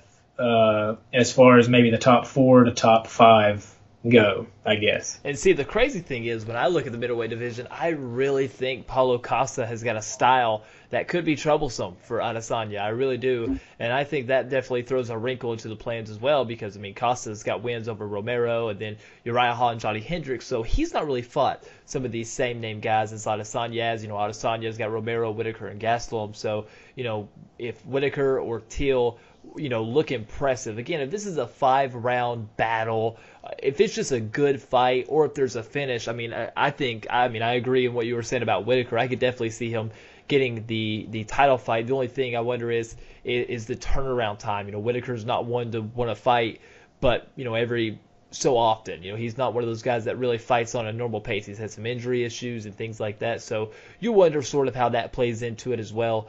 But I mean, you mentioned, I mean, middleweight's got so many different ways to go. And you know, Jared Cannonier, I, I keep looking at that name because you know he's not fought since since Jack Hermansson. You've really not heard his name thrown around that much in terms of what they want to do with him next. And there's a lot of ways you can go there and see if you can find you know Cannonier a fight somewhere and that that makes sense. Again, you're looking for fights that make sense. And he was expected to fight, you know, Whitaker, I think back in March, and Whitaker pulled out, and then that was kind of it. We didn't hear about Cannonier fighting anybody else again. So you have so many ways to go, and I think obviously you can look at whatever you want, can say whatever you want. Yoel Romero is still probably one of the scariest, most unpredictable dudes in the division. So anybody he gets potentially matched up against becomes a super dangerous fight. So I don't think it makes a ton of sense to do Hermansson and Romero, but if you did it, it would be a pretty fun fight to watch, especially when you consider that Romero is such a powerful striker, but you have to keep in mind that he's one of the you know greatest wrestlers to ever cross over into mixed martial arts. So would Hermansson have the same game plan to try to get him down and ground and pound and work submissions, or would you know he stay on the feet and play a risky game against the powerful Romero? I mean, Romero's lost three in a row, but it's still a fight that I'd be all in on. So there's so many ways you can go in the middleweight division, and you mentioned you know after this weekend things clear up a little bit with with the Whitaker and Till fight and how things go there, and then just a week away from the Shahbazyan and Derek Brunson fight because you know that's I think that's a big fight. If if Shahbazyan comes in there and looks great, there's a good chance he really propels past a lot of those guys right above him, possibly even past Jack Hermansson in terms of being unbeaten. And you know the UFC loves the unbeaten aspect of any prospect, and that'd be a big name in, in Shahbazyan's resume as you know coming off wins against Tavares and Marshman aren't really big names, uh, Brunson would be a big first step to possibly getting that next big fight, possibly against a Hermansson or a Jared Cannonier. I mean, that may be what Cannonier is waiting on to see what happens here over the next uh, two to three weeks. You know what we're kind of forgetting about is Romero is fighting Uriah Hall. So if I was to take this this sort of style of matchmaking, I would take the winner of Shahbazyan Brunson, who I'm gonna um, you know, if you're playing like a bracket scenario, I'm to say that, that Shahbazyan pulls forward and wins that fight. Um, same with Uriah and uh, Romero. I'm to say Romero probably wins that fight. Um, so if it's me, I'm to put maybe Shahbazyan against I don't know, maybe maybe put Shahbazyan against um, maybe Hermansson. Yeah. You take Romero, maybe put Romero against Cannonier. I think that'd be a, a spectacular oh, yeah, fight. And then um, let's do let's do this. Let's do the winner of Paulo Costa, Israel Adesanya fights the winner of Darren Till, uh, Robert Whitaker.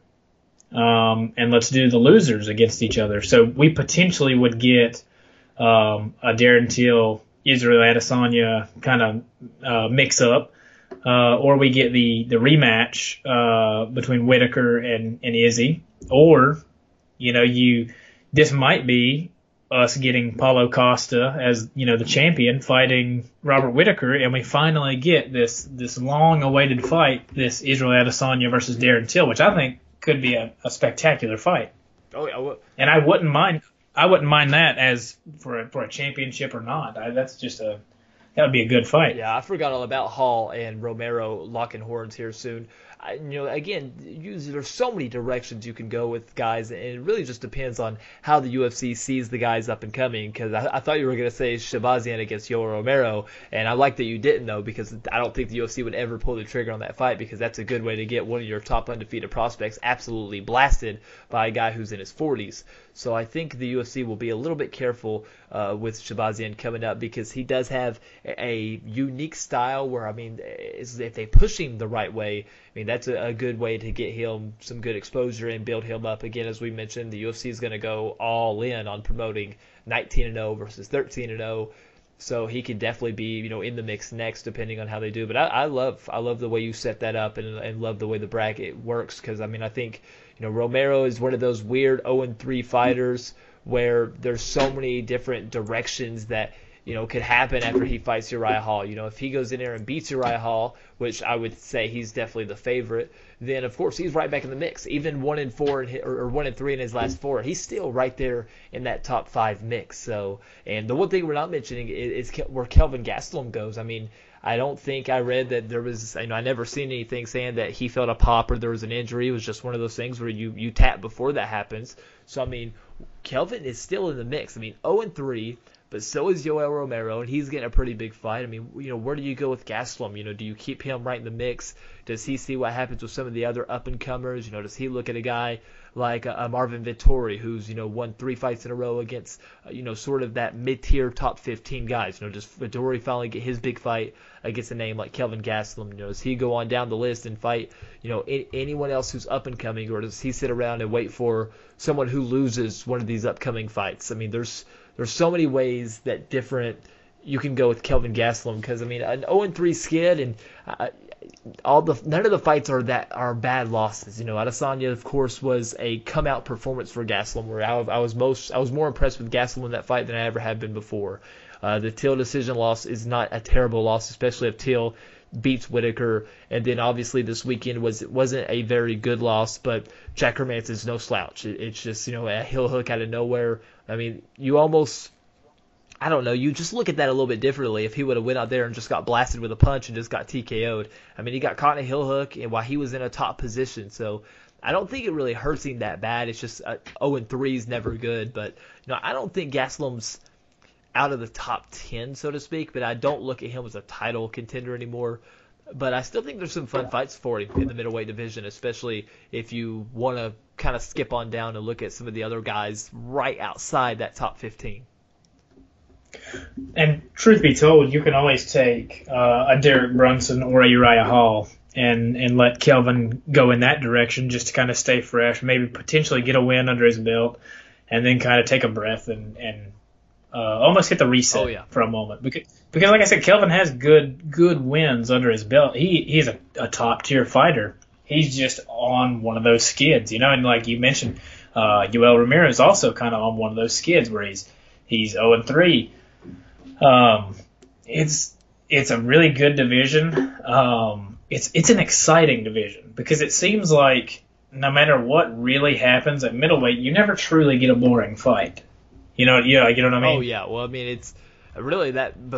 If you stop at middleweight and go all the way down to bantamweight, that's how it is. I mean, you feel like any fight you make in the top 20 is going to produce fireworks and uh, middleweight's one of those divisions where we're starting to see it's just crazy how different light heavyweight and middleweight are where middleweight you just see so much more speed and footwork and really especially the top i mean you look at that top I'm not the UFC top five, but you know my personal top five. I mean, you're not gonna find a better list than Adesanya, Whitaker, Costa, Till, and Romero. I mean, that is a that's five killers who can get it done anywhere. So I really think that in terms of a top five, the middleweight is just so fun and uh, you know we've already played matchmaker with almost the whole top 15 i mean that's that's how good the division is where i mean you don't have a bad fight anywhere so any direction they go really can produce a, a marquee title fight somewhere down the road but i mean i think adesanya and costa is going to be a, a big time fight and I'm, I'm real i'm real excited to see that fight that's one of the title fights i've been looking forward to more than any other in terms of any division because Costa is so just big and powerful, and Adesanya is a much more precise and accurate striker.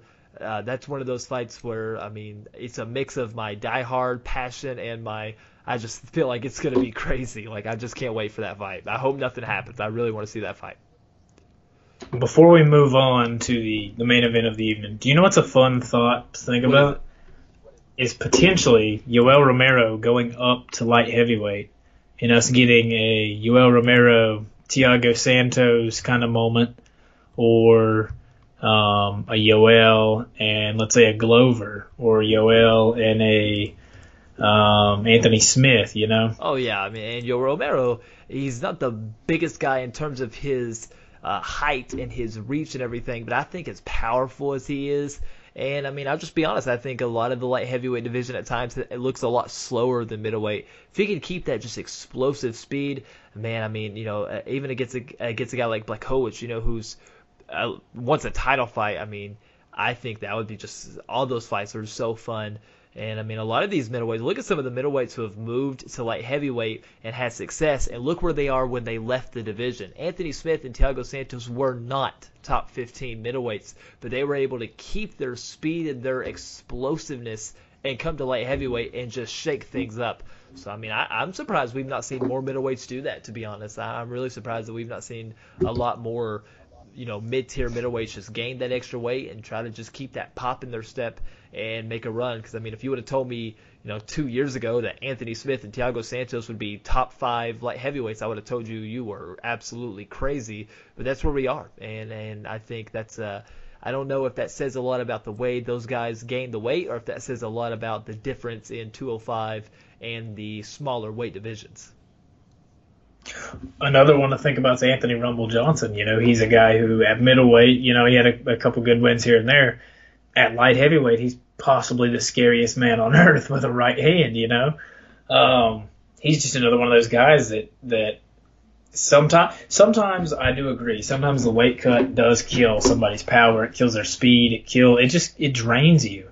And then sometimes there um, there is like a gap in competition potentially. And we've kind of talked about that with light heavyweight for years now.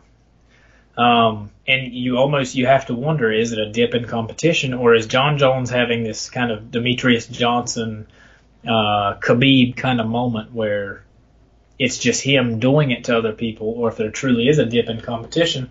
And when you look at the middleweights who are jumping up to light heavyweight, that's kind of it's a red flag, but it's kind of well, okay.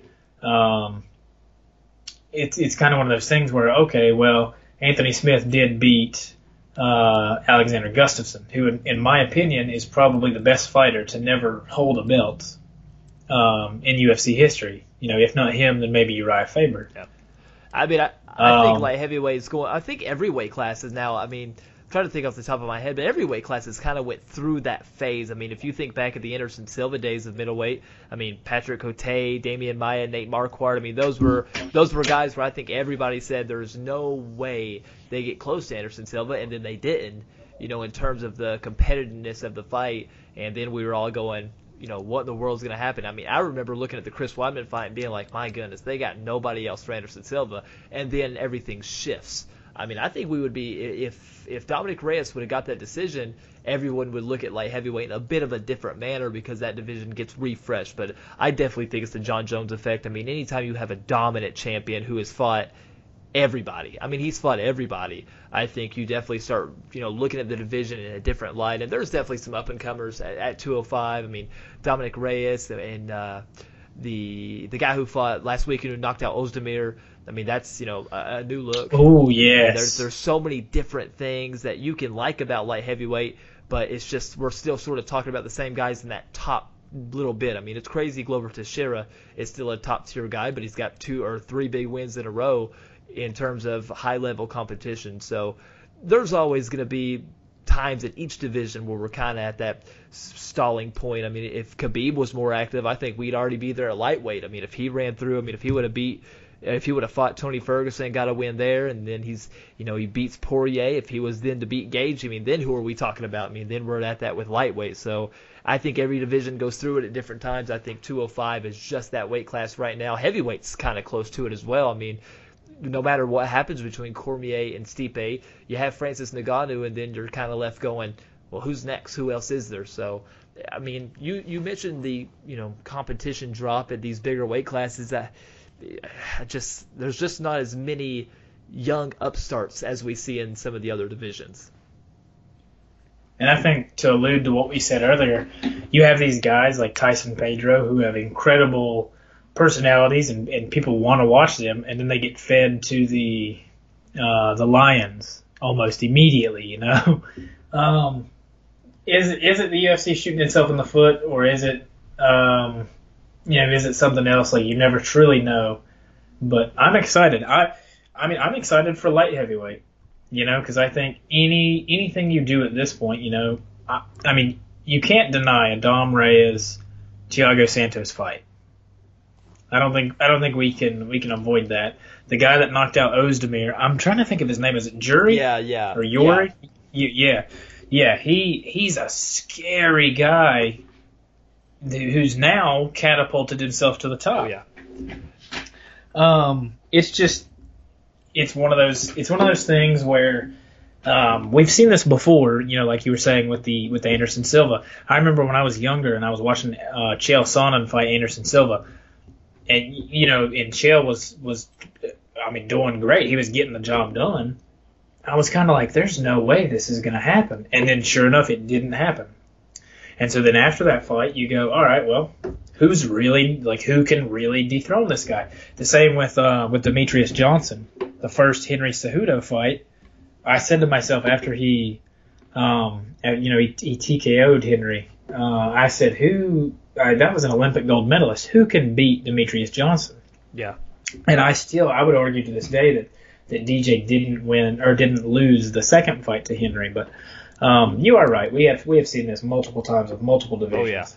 Oh yeah. Um, and like we just mentioned, flyweight was one of the longest um, uh, examples. Oh yeah. I guess. And and now you know this past Saturday we just got a new champion. Oh yeah in a very in a very refreshing manner. Yeah, I mean, really it it took this long. I mean, this was the first time since I mean, with Henry Cejudo, no doubt, you know, as, as cringy as that guy is, there's no doubt he did breathe some life into the flyweight division, but then he kind of took it away when he immediately started calling out bantamweights and featherweights. But this is the first time that, to me, the flyweight division has felt legit again. And, uh, man, Figueiredo just if we were going to call Lipski the queen of violence, I mean, you may have your king of violence. I mean, just went right out there against Joseph Benavidez, who you mentioned you mentioned Gustafsson and Faber as best guys never to hold a title. I think you got to put Joby on that list. You got to put him pretty high on that list because I mean, this is a guy who's done everything there is to do in these lighter weight divisions. I mean, you could even call him a lighter, you know, bantamweight, flyweight division icon, but just can't get over that hump. And, and Figueiredo, I mean, went out there and just he almost finished Benavidez four times in just such a quick manner, and then a, a, rear naked choke that that was hard to watch. Two knockdowns, four submission attempts, fourth one got the job done. Landed 35 significant uh, significant strikes in under five minutes. He was just going at it. I mean, that's he put on a show, and I mean, really just emerged as the face of the flyweight division, and and finally got to take home the title that he should have won if he would have made weight a couple months back. I um, when I when I broke this fight down earlier today on on my other podcast, I brought up a very interesting scenario, um, and I'd like to just kind of propose it to you and just see what you think. Um, so in this first fight, the first round was very close, right? And um, the second round was, you know, the headbutt. Uh, Joe B was leading with his head, right? And it's something that Joe B has had this tendency to do sort of his whole career. He's just one of those guys that just moves forward. You know, not a lot of head movement. He gets hit.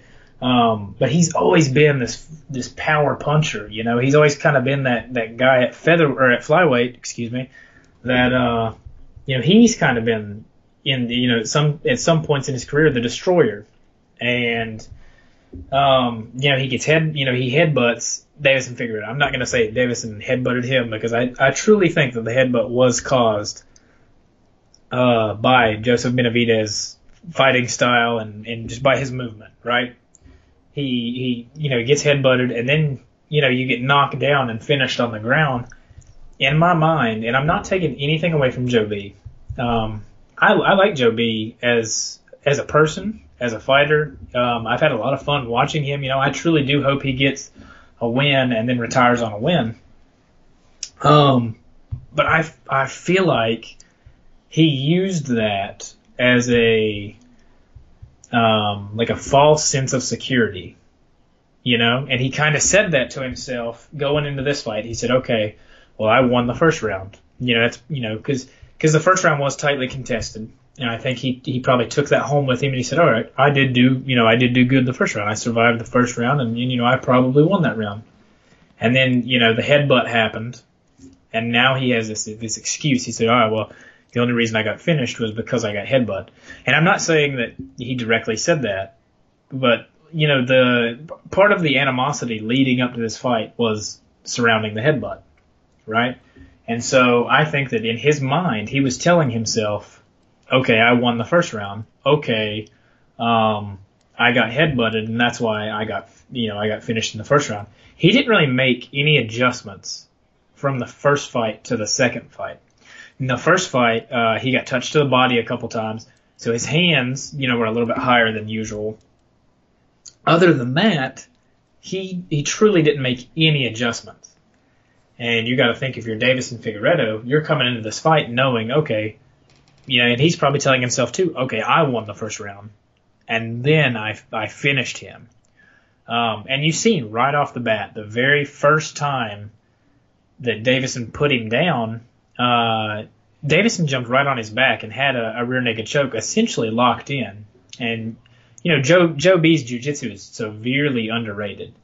Um, and, you know, he managed to escape, but I feel like after that, Joe B was a little shook and, you know, he, he got finished shortly after, you know, and it's hard to tell if he truly recovered from the first of, what was it, three knockdowns? Yeah. So it's hard to tell if he truly recovered, but I, I truly think that his his mentality leading into that fight was that okay, I got headbutted, okay, I won the first round, and he just never made those adjustments. Yeah, and it was it was so quick. I mean, it was it was really the Figueroa's first punch, first clean shot rocked Benavidez, and every punch thereafter that he landed clean was was hurting was hurting Benavidez. So I think that's that was a big thing. And I mean, it was part of the game plan. I mean, every time he got him down, there was very little just dominant, you know, knee on belly or top position ground and pound. He wanted to sink in that choke. Is it was you know what he wanted to do in the fight. And I agree. I mean, really, you know, a headbutt will will cut you, and if you have an accidental headbutt and the fight gets stopped because of a cut, well, then you can blame a headbutt. But they they headbutt and, and Benavidez backed away and wiped off the blood and was fine. And then he got hit with a big punch and got rocked. So I mean, it, it was an odd thing. And really, when I heard about this fight, I was really surprised they were even doing it because it's still. I just didn't understand the concept of you know the immediate rematch. Besides just the fact that Benavidez has a little bit, not a lot, but a little bit of name value to him. And I mean, again, it was an opportunity for Benavidez to finally you know get over that title hump because I mean as, as good as Figueroa is, I still think a lot of people didn't know how good he really was. So it was oh I I mean Figueroa just really kind of emerged as now being from you know a guy we were all like well that's he's pretty impressive to being like my goodness you know this guy is the the best flyweight in the world in terms of what we see in the UFC and of course there's a lot of out, you know exciting flyweights outside the UFC. We mentioned Demetrious Johnson earlier, and there's a lot more than just Demetrious, but you know this really breathes some life into the UFC flyweight division, especially if you consider the fact that uh, you know I don't I know Benavidez said post fight he had no intentions of retiring, but you really wonder what in the world you do with him from here. I mean, this can you put someone as good as Benavidez as a gatekeeper? Because then you have to be real selective on how you how you book him and you know who you want to put him up against in terms of a prospect or anything like that. But you know it breathes new life into the division though because now you have the champion. You have a champion who you know is probably not going to go running to another division. Uh, unless he has weight issues, which you know hopefully that's all settled out. And Brandon Moreno's right there, and he's looked good. You know, five two and one in the UFC. He's you know got almost 20 wins. He's an exciting, fun guy to watch. Askarov, we mentioned, has got that outstanding wrestling. Alex Perez has been on a tear with you know beating you know Jussier Formiga by TKO in his last fight, submitting Espinosa. I mean, those are two back-to-back big wins for Alex Perez, and you know he's he's right there in the mix as well. So there's a lot of places you can go with the UFC flyweight division. I know we mentioned earlier that you know with with flyweights there could be a signing at any time where one guy can sign, win a big fight, and be instantly in that top ten. Just because the divisions, you know, almost got reset not too long ago, where the, a lot of guys were shifting weight and, and moving from other organizations, and it looked like the UFC was going to get rid of it, and then all of a sudden they didn't. So the top 15 got really scrambled so there's so many ways you can go, and I, I mean, I mentioned you know at the very beginning of us reviewing this card, the flyweight division was one where at any time I could have seen it getting scrapped, but the UFC may have looked up by not scrapping it because now they have a Brazilian champion that's fun to watch, that's marketable. I mean, he's he's entertaining. He comes to fight, and now you have some real exciting title fights. And you know, again, you don't have a pay per view draw here, but in terms of you know putting a show on ESPN Plus or having a, a fight night you could do from from Yas Island or really anywhere you want to do. You have so many options now. I mean, you got a Brazilian world champion, a Mexican number one contender, an exciting prospect from Russia. Alex Perez is you know your American prospect. You have some guys from Brazil. Uh, um, uh, France from Australia who can come up. You know, he's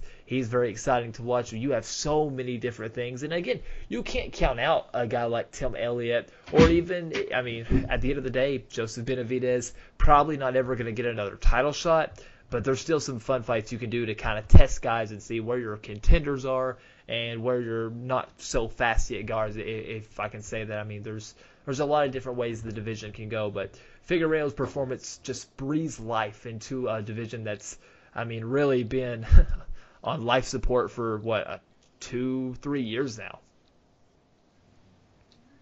Yeah, and I think I said it earlier. I think Brandon Moreno is the only way to go as far as the next um, immediate uh, title fight at flyweight. And the only reason I say that, a, he's coming off the win against um, Gosh, who was it? It was uh, Kai Kara France. Oh, it was it was Formiga, yeah. Well, before that, he fought uh, Kai Kara France, who at one point was you know an up and coming contender.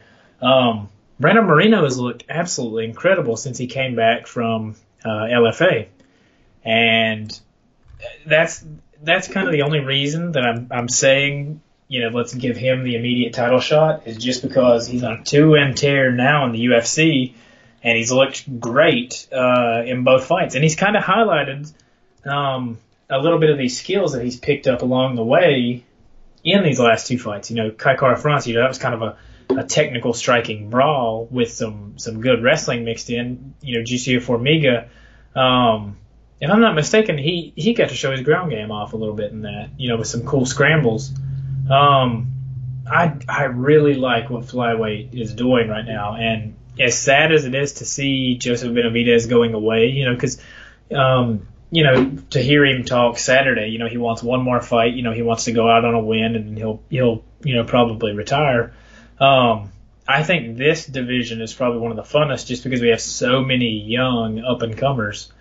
Um, and then you have this, you know, you said it a minute ago, he could be the king of violence as our champion. This guy used to train uh, he used to train buffaloes and cut hair and be a sushi chef, and now he's the UFC world champion, and he he dresses the part. You know, you've seen the all black, uh, the all black outfit. You know, he he might not be able to speak English, which I feel like sometimes the UFC is hesitant about promoting these guys who can't speak good English, but I don't even mind that. You know, I think he kind of has this mysterious kind of James Bond bad motherfucker vibe about him, and uh, I would really enjoy seeing him, you know, kind of run flyweight for a, a long time if if DJ doesn't come back.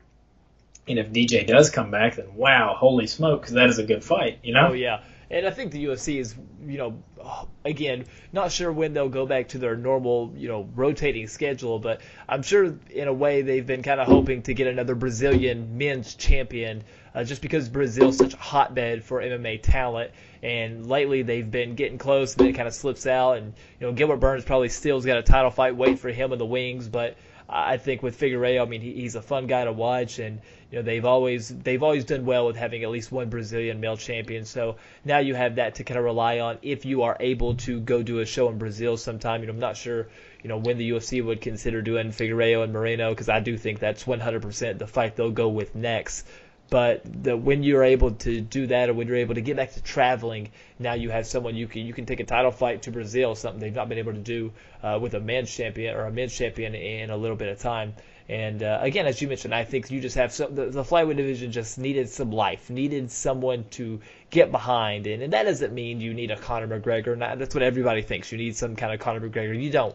You just need fights that you can promote, and this is these are fights you can promote. I mean, any fight fan would be very excited to see Figueroa against Moreno, and then see some of those guys fight someone like Alex Perez. And there's so many up and comers in the division. By the time you get two title fights in, you should have some new challengers. And as you mentioned, there's always going to be the possibility now of guys returning to that division. A guy like Demetrious Johnson. Um, you know, does Henry Cejudo possibly come back? Does he come back to flyweight? Maybe. You know, who knows?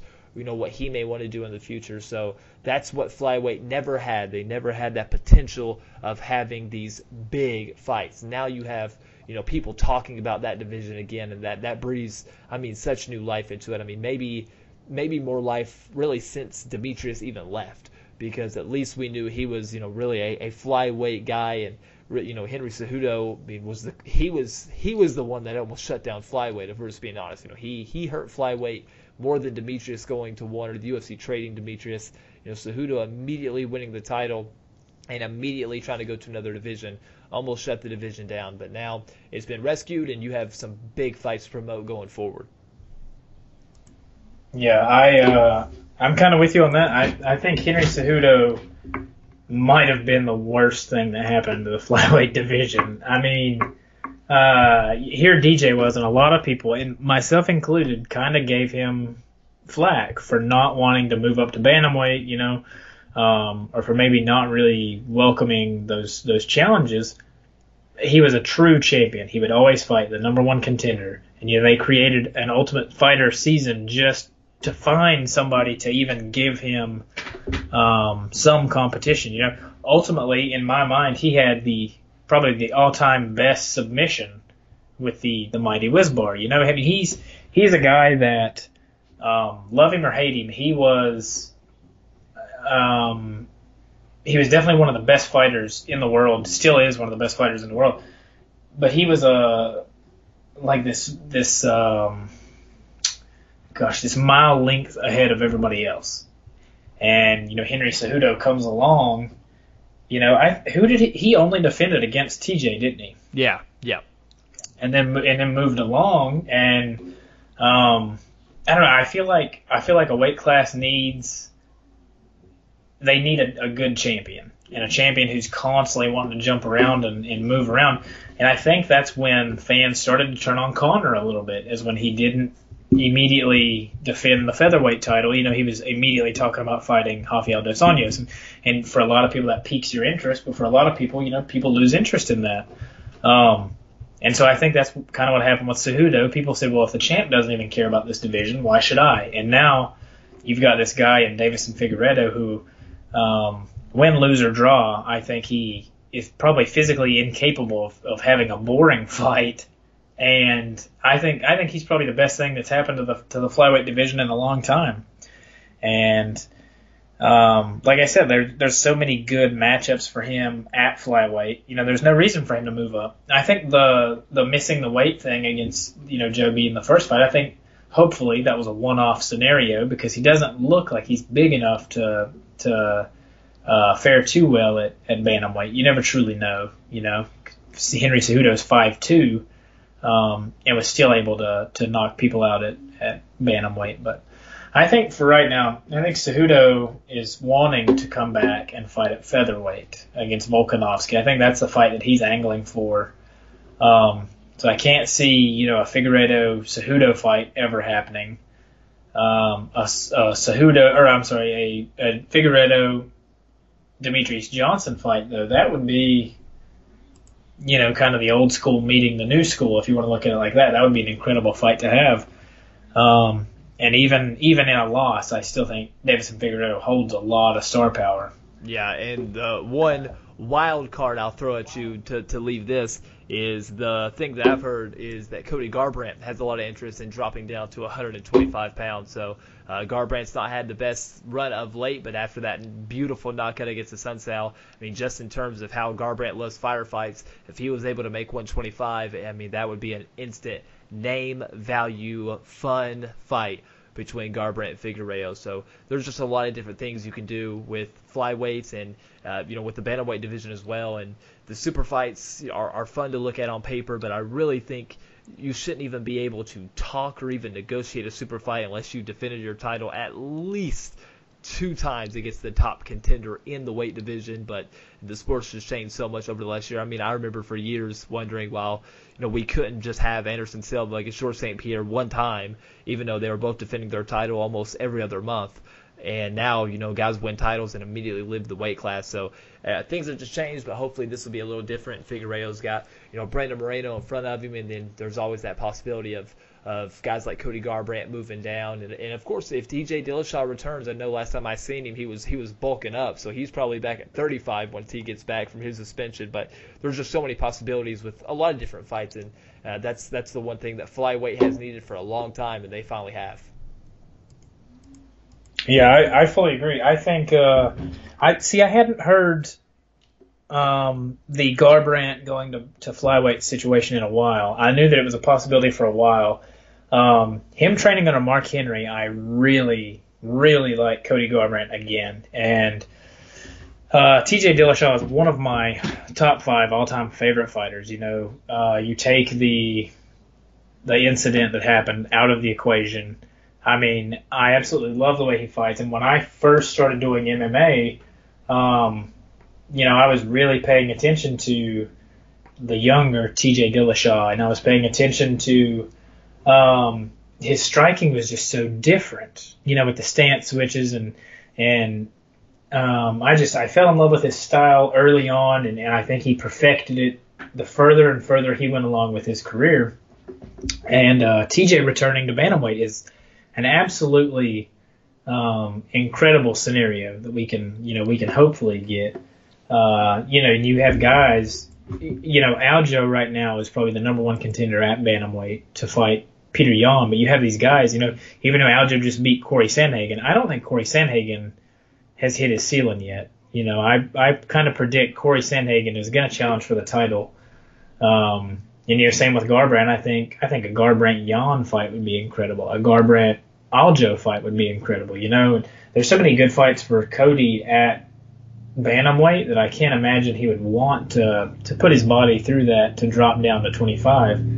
But then you you know when you put it in perspective, a Deiveson Figueiredo and Cody Garbrandt fight could be, you know, a fight of the year winner, not even just a candidate, a fight of the year right. winner. Um, so it's it's really hard to tell. Um, Cody, I have been I have been podcasting now for going on three and a half hours. Um, so we have this this card this upcoming Saturday. I don't want to go over like every single fight because this is one of the first fights that I've seen in a long time. They have seven fights for the main card. Fifteen total. Fifteen total. To give to give you a rundown, you know, we have the epic Darren Till and Robert Whitaker fight as the main event. Mauricio Rua and Antonio Nogueira, number three, is the co-main event, which I I'm very surprised the co-main event is not Fabricio Werdum and Alexander Gustafsson, the Mauler, at heavyweight. Um, then you have Carla Esparza, Marina Rodriguez. You have Paul BearJew Craig against uh, it's probably best that I don't butcher this name. Um, Antigulov. You have Alex Cowboy Oliveira and Peter Sobotta, and our boy Khamzat Chimaev against Rhys McKee. Uh, which of these fights, like you know, what what fight here stands out to you the most? Well, of course, the main event's a big one in terms of the middleweight title picture, because I, I think we both agreed earlier that the Whitaker Till fight, especially if it's a barn burner we got a finish, I mean that, that could be your number one contender. Uh, I'll catch you off guard. I think that co-main event intrigues me a lot because it's it's almost a retirement fight, you know, if you will. It's a a you know not really. We see a lot of a lot of these veterans they go out in a bad way. They end up fighting a young, hungry up and comer, and they get knocked out or submitted into another oblivion, and that's all she wrote. This is a throwback fight. This is a rematch from a, a Pride battle, and then a rematch from uh, when both these guys were uh, maybe not in their prime, but a bit in their twilight, I guess you would call it and now this is kind of a, a last hoorah fight. You know, Shogun Rua is a legend, a former light heavyweight champion. Uh, Little Nog obviously has got some of the best boxing we've seen in MMA back in the day. Not so much now, but back in the day, really you know transcended by being the guy who had this amazing boxing, but you did not want to take him down. So you know you get it one final time, and I'm fine with it being the light heavyweight or the co-main event. You still get you know three five minute rounds. I'm just real intrigued to see it because neither guy has you know looked like a true their true self in a long time. But I think this is an even style matchup where you know we don't have to see Shogun get absolutely you know knocked unconscious again by you know some big strong light heavyweight, and you don't got to see you know Lil Nog get get picked apart by somebody. It's a competitive fight. And uh, win, lose, or draw, I hope both guys, you know, call it a career after this. Neither guy's going to make a title run. You know, there's no need for any of that. I, I think that's a fun fight. Uh, outside of that, I, I really think the Esparza Rodriguez fight's a good one too. You know, strawweight's by far the most competitive women's division in the UFC. Esparza, the first ever champion, she's got a very, very good top game, very strong wrestler. But uh, Marina Rodriguez is one of these up and comers in the strawweight division. You know, the the strawweight division's got a little bit of everything. You got your big names at the top, but you also have this really good list of girls who were up and coming. She had the uh, draw against Cynthia Calvillo, but before that, the win over Tecia Torres, who's always you know a game opponent, who's just had some tough matchmaking in her career. Win over Aguilar. You know, we still don't know if Marina Rodriguez is a contender or kind of middle of the pack fighter. Uh, regardless of what you think about Esparza's style, this is a big fight to see which one of these girls will move into that next wave of title contention and which girl will kind of stay mid tier. So those are the two fights on the card I think I'm most intrigued by coming up this weekend. I uh, I do have to agree. I, the Carla Esparza fight, I I love Carla Esparza. You know, I came from a wrestling background. Um, I really love Carla's top game. Um, she fought not too long ago against um, oh gosh, help me out here, uh, Michelle Waterson, and I, I just I really like Carla. I think maybe she's not um, she might not make another title run I do truly I I like watching Carla fight, and I do think that she does get better. Um, maybe maybe not every time we see her, but I do think she's made a lot of improvements. Um, and I'm really curious to see how she handles the Marina Rodriguez fight. Um, I am really interested about Chimaev and Rhys McKee. Chimaev is one of those guys. He fought. Uh, was it last Wednesday or was it last, last Saturday? Wednesday last Wednesday. Yes, he fought last Wednesday. It's going to be the quickest turnaround in modern UFC history. Uh, Ten days um, against Rhys McKee. Um, in all fairness, Rhys McKee has nothing to lose when you truly, you know, when you truly consider it. Um, like when you actually look at it, you know, Chimaev has this maybe not this massive star power, but he has this big following now from what he done uh, last Wednesday. You know, he he showed that he has uh, potentially some of the some of the best uh, pure grappling, pure wrestling at middleweight, and he's you know he's dropping down to welterweight for this fight, which is absolutely incredible. Um, so I think that's going to be really interesting to see. Um, you know whether he can make it, you know, two for the island, or you know go two and zero oh on the island, or maybe you know one and one. You know maybe uh, somebody can find a way to neutralize that. But he was fighting a pretty big hitter in his last fight and, and neutralized him completely. Oh, yeah. So, uh, Um, then of course you know Alex Cowboy Oliveira, man. Alex Oliveira is one of those guys must watch TV in my opinion, right? Oh yeah, I mean he's Um, he is definitely the Brazilian cowboy, no doubt. Yeah, yeah, he's he's must watch cow. Um, sorry, must watch cowboy. He's must watch TV at this point. And uh, and then I'm the the fight that I'm most excited for. Like I'm I'm a huge Robert Whitaker fan. Um, I'm really excited for the the main event, but I am more excited for the return of Gustafsson, especially at heavyweight. Um, potentially one of my favorite fight moments of all time was the three consecutive uppercuts, and then the step off left hand against Glover Teixeira. Yeah. You, you, you Oh, know yeah. what I'm you know Yeah. what I'm talking about. He, the three consecutive, and then he just steps off and just blasts Glover with the left hand. Probably my favorite, uh, one of my favorite fighting moments um, of all time. Definitely my favorite light heavyweight fighting moment. And I think, I think he took a, a much needed break. I think that he's going to come back. Fabricio Werdum has not looked good in his last two fights. Um, or I'm sorry, his his last fight, he you know his return fight against uh, Alexei Oleinik, he did not look, he didn't look that great. Um, there are some flashes of the old Fabricio, but I'm kind of truly thinking that he might hang it up after this, and and this might be really good for Gus to propel himself into the, you know, the top five at heavyweight, which is somewhat shallow. Um, the only thing that kind of holds me back about that is, you know, Gus's uh, track record with um, incredibly heavy hitters, you know, such as Rumble. You know, say what you want about DC. DC's a, a good power Yeah, puncher, yeah. you know. Um, and then you know the two fights with Jon Jones. You know, the first fight being exceptionally close, the second fight kind of being a runaway for Jones. I'm really curious to see what uh, Alex Gustafsson shows up, and I hope that it's the Alex Gustafsson that I'm hoping for. And uh, I think it'd be epic if he knocks out Werdum and then just immediately calls out Ngannou or Bigi Boy. You know, just these you know two guys that nobody really wants to fight, um, or even a Derrick Lewis. I wouldn't be mad about a Gustafsson Lewis fight.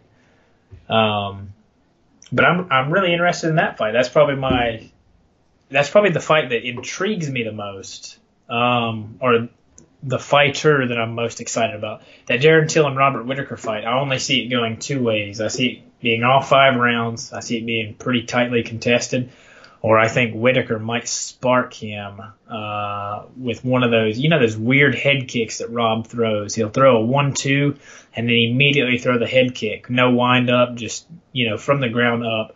Um, I think he might spark Darren. I'm hoping I'm wrong.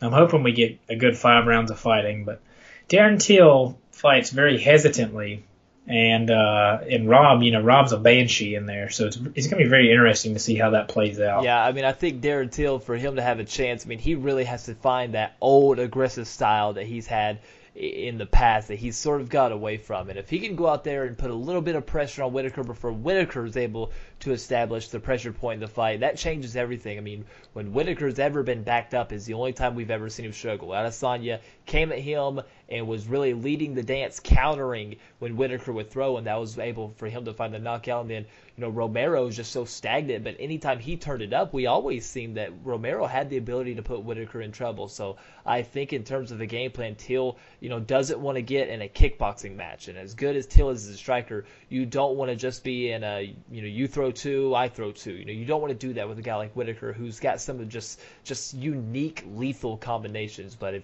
if Till can just time a nice blitz, a nice rush, he can have a chance. But I agree with you. I think there's a good chance that Whitaker comes out and, and looks the part. And it's to be interesting to see what happens if this fight ever moves into a clinch battle or even hits the ground to see what either guy can do. You know, whenever you have two really good strikers, uh, that's always an interesting aspect of what happens if these two end up in, in more so a, a tie battle fighting for that position on the inside. Because I think that'll be an advantage to, uh, I think Till's size alone will just give him a little advantage there moving up from welterweight. He's really bulked up. He looks huge here lately, and and Whitaker, you know, is a little bit more relaxed at that middleweight his weight. So I don't know. I just think this is such a very intriguing matchup that uh, has been booked for a while. So both these guys have had a lot of time to prepare for one another. You know, this isn't one of those Fight Island short notice fights. These guys have known about that fight for a while. Uh, one thing you mentioned I want to touch back on Alexander Gustafsson fighting at heavyweight.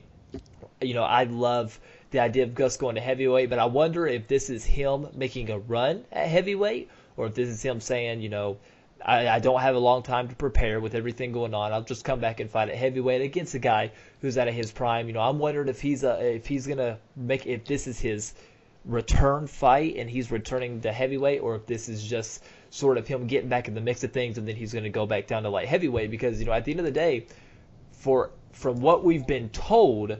Jon Jones is going to no longer be light heavyweight champion. That opens things up a lot at 205 pounds. So I, I think that really sort of uh, I don't know. That makes me wonder, you know, if Alexander Gustafsson would consider coming back to light heavyweight after, you know, if he has a lot of success this weekend, how things will look there. You know, that that intrigues me to a very high degree if, if that's something that he's considering. Because I mean, that that the light heavyweight division will be wide open. I mean, you mentioned the beautiful knockout against Glover Teixeira. Well, Glover Teixeira is one of the top four contenders in the world if you take Jon Jones out of the mix. So uh, a lot of interesting things could could be in the works for Alexander Gustafsson depending on what happens this weekend.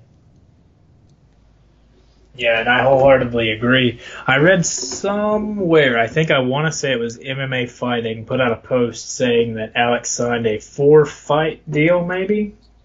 Um, if that's the case, I would not be mad if he maybe spent two of them at heavyweight, seeing the uh, the situation there, because you know Stipe and DC fighting, um, it's awesome. You know we, we we all want the trilogy the bad part is neither guy is in a rush to fight each other.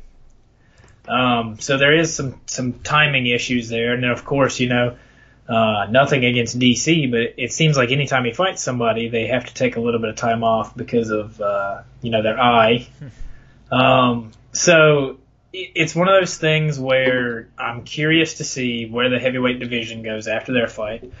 Um, but if you know if Jon Jones is truly leaving the sport, which I I find hard to believe, and then at some at some points I'm kind of like, well, it's he's he's if he was to leave, he would be setting the perfect example. Get in, make your money, have a, a, a I mean, essentially a flawless record, and retire on top. Um, you almost have to wonder if the UFC is what keeps Jon so grounded. Yeah, and I mean, for Jon, if nothing else, he's gonna wait for a big fight. And the Dominick Reyes fight is intriguing, but is it really a big fight? I mean, I don't know if he's waiting for a heavyweight super fight, if maybe he gets intrigued after the trilogy's over, or if he's waiting for you know you know maybe he leaves the UFC temporarily and say Dominick Reyes goes on a tear and beats everybody. Well, then that fight becomes a little bit more intriguing because I mean you got to think Dominick Reyes wasn't really blowing everybody away when he was built up to fight Jon, and I think we were all a little impressed with how he fought against Jon. So if he you know say Jon officially vacates that title, you do Reyes against someone like uh, Thiago Santos or Black Blachowicz or Teixeira or whatever, and he goes through all those guys, then Jon can return, you know, sometime in 2021 or whatever, and that fight becomes bigger. But you know, when I look at Gus, I think you made some great points about you know his his kryptonite, so to speak. I mean, he, he struggles with power punchers or gets stuck on the bottom. So in terms of him in the heavyweight division, outside of you know Fabricio Werdum and maybe a few of the older guys, or you mentioned the Derrick Lewis fight. I just don't know how good I like Gustafsson against any of the guys in the top five. You know, I don't know how I'd feel about him against Overeem. I don't know how he'd handle a guy like Curtis Blaydes. I don't think he would fare well against Francis Ngannou. But when I consider how Gus may look against someone like Dominick Reyes, or the fact that he's already got wins over both Glover Teixeira and Jan uh, Blachowicz, you know, how would he look going back to 205? I mean, he did not look bad against Anthony Smith until that fourth round when he just got caught and got finished.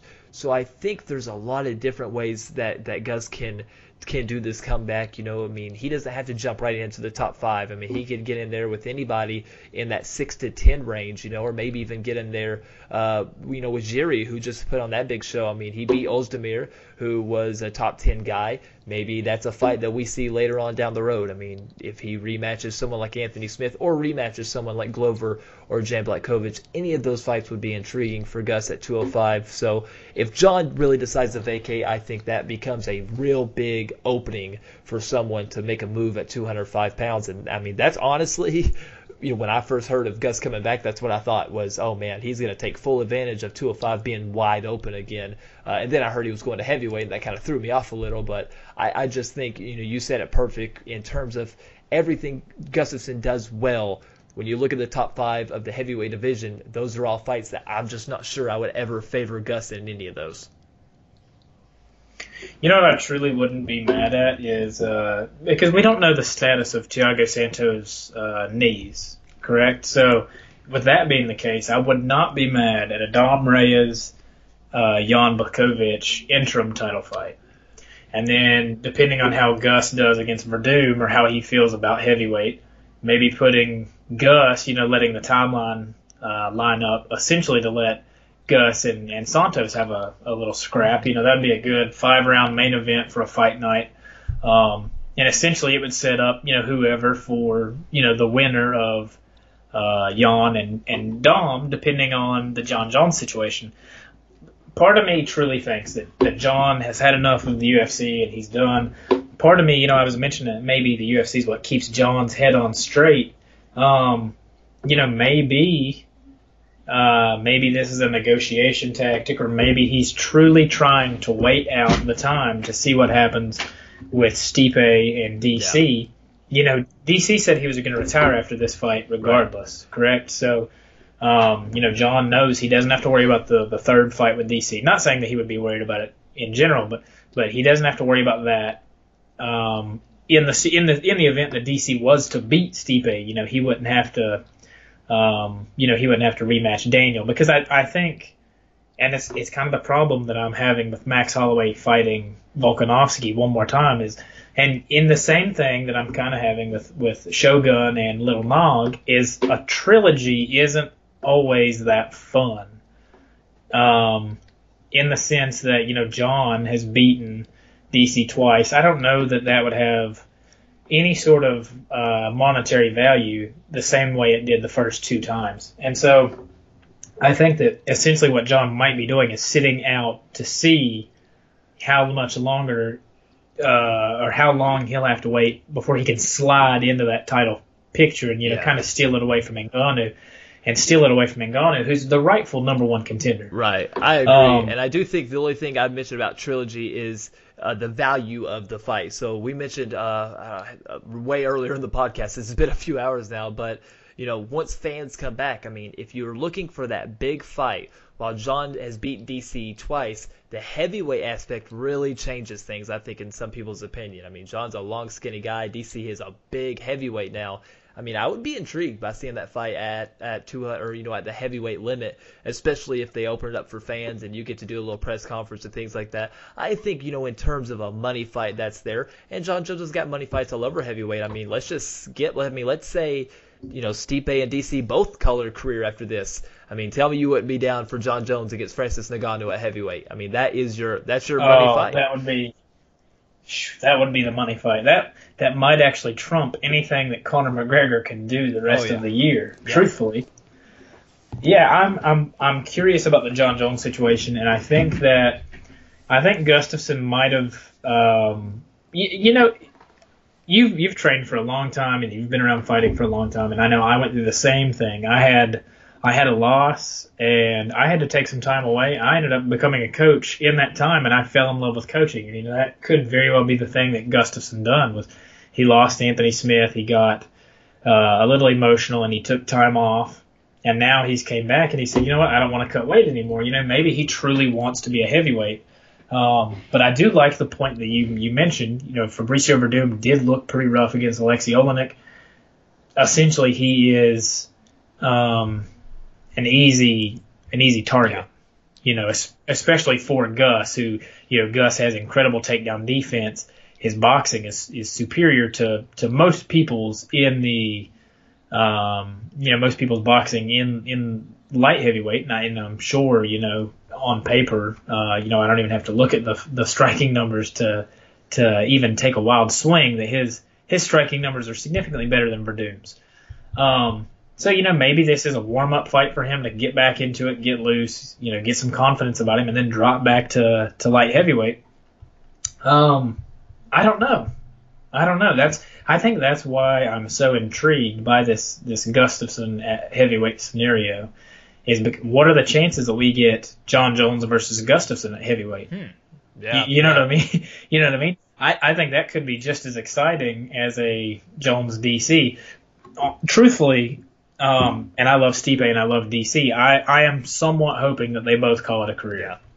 Because truthfully, you know, both of them have had these huge fights. They've had huge wins. They've both been champions.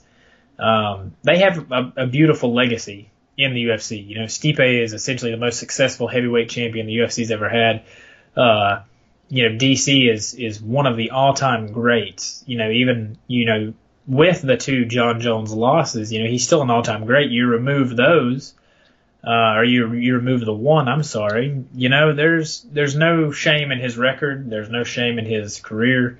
Um, and I like DC as a commentator as Oh well. yeah, yeah. I I think I think heavyweight is one of those divisions where there's a lot of of, of up and comers, but the division just has a bad habit of getting stopped up by different things.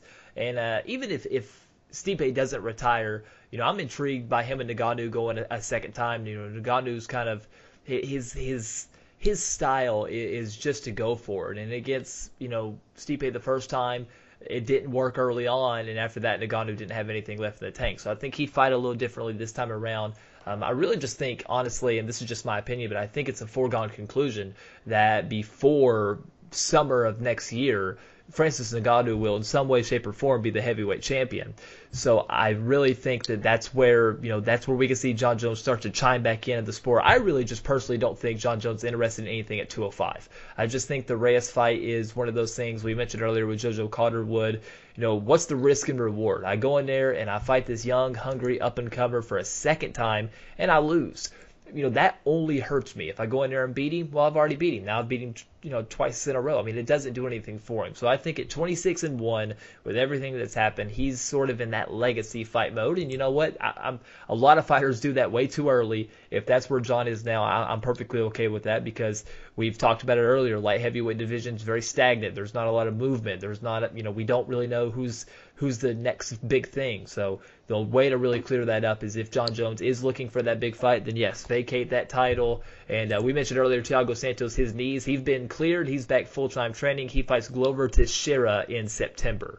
So Santos has got a fight book. So it looks like the UFC may be thinking about Dominick Reyes and Jan Blachowicz for the title, or for the interim title, or for the real title. I don't know. Uh, that that looks like they're the only two guys in the top top eight who are coming off wins that are not currently booked. So uh, those are the two guys that, that look like they could be next for the title. I was hoping it'd be uh, Dominick Reyes and Thiago Santos, but uh, Santos for some reason is fighting uh, Glover, and that fight's happening in September. You know what fight I really wouldn't be mad at at light heavyweight would be a rematch between Rockhold and Weidman. Oh yeah, yeah. I can't believe they never rematched Yeah, anyways, because that was a competitive fight until Weidman just fell down, and then it just went crazy. Then it just went a totally different way. That was one of those fights where I I seen it happening. Um, like I seen I seen Rockhold winning, but that fourth round was completely unnecessary. Yeah, I think. yeah. I mean, it literally was just I it was hard to watch. I didn't think it was going to be that brutal. I uh I don't know. I'm I'm very excited for this card this Saturday. Um, I'm very excited for moving forward. Um, uh, we're back in Las Vegas after this, this right? is the it. This is it for Fight Island. I'm very excited to see what we do with this island now. You Oh, know yeah. what I mean?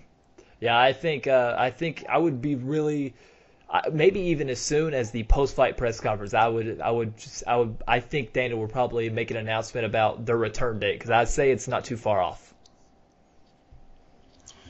I uh, I've had a pleasure podcasting with you tonight, sir, and uh, I guess if I'm leaving our listeners with anything, it's going to be to watch this fight coming up, this uh, Darren Till Robert Whitaker uh, matchup. Watch the Shogun and Little Nog. I mean, ultimately, it's their retirement fight. Um, watch that. Watch watch Gustafsson's heavyweight debut. Um, this this card has 15 fights. 15 fights. That's a full day of fighting. That takes right me there. back to my old amateur booking days. That's what we used to do. 16 fight cards start at 2 p.m. Don't be late. Oh my gosh. I remember literally, I remember I got to a venue one time uh, and checked in. I had to have my hands wrapped by like 6 o'clock and I didn't fight until like maybe like 9.30, Oh, yeah. 10. Oh my gosh, that waiting in the back, I hate Yeah, our, our pros. I remember our pros used to hate that because the pros had to be there by the time the first bell, and our bell would be at three, and the pros would fight usually around 10, 10:30. Oh, and they'd be so mad. They'd have their their coaches going to get them food. It was it was good times. I never thought I'd see. it. I think this is the most fights on a UFC card since UFC two.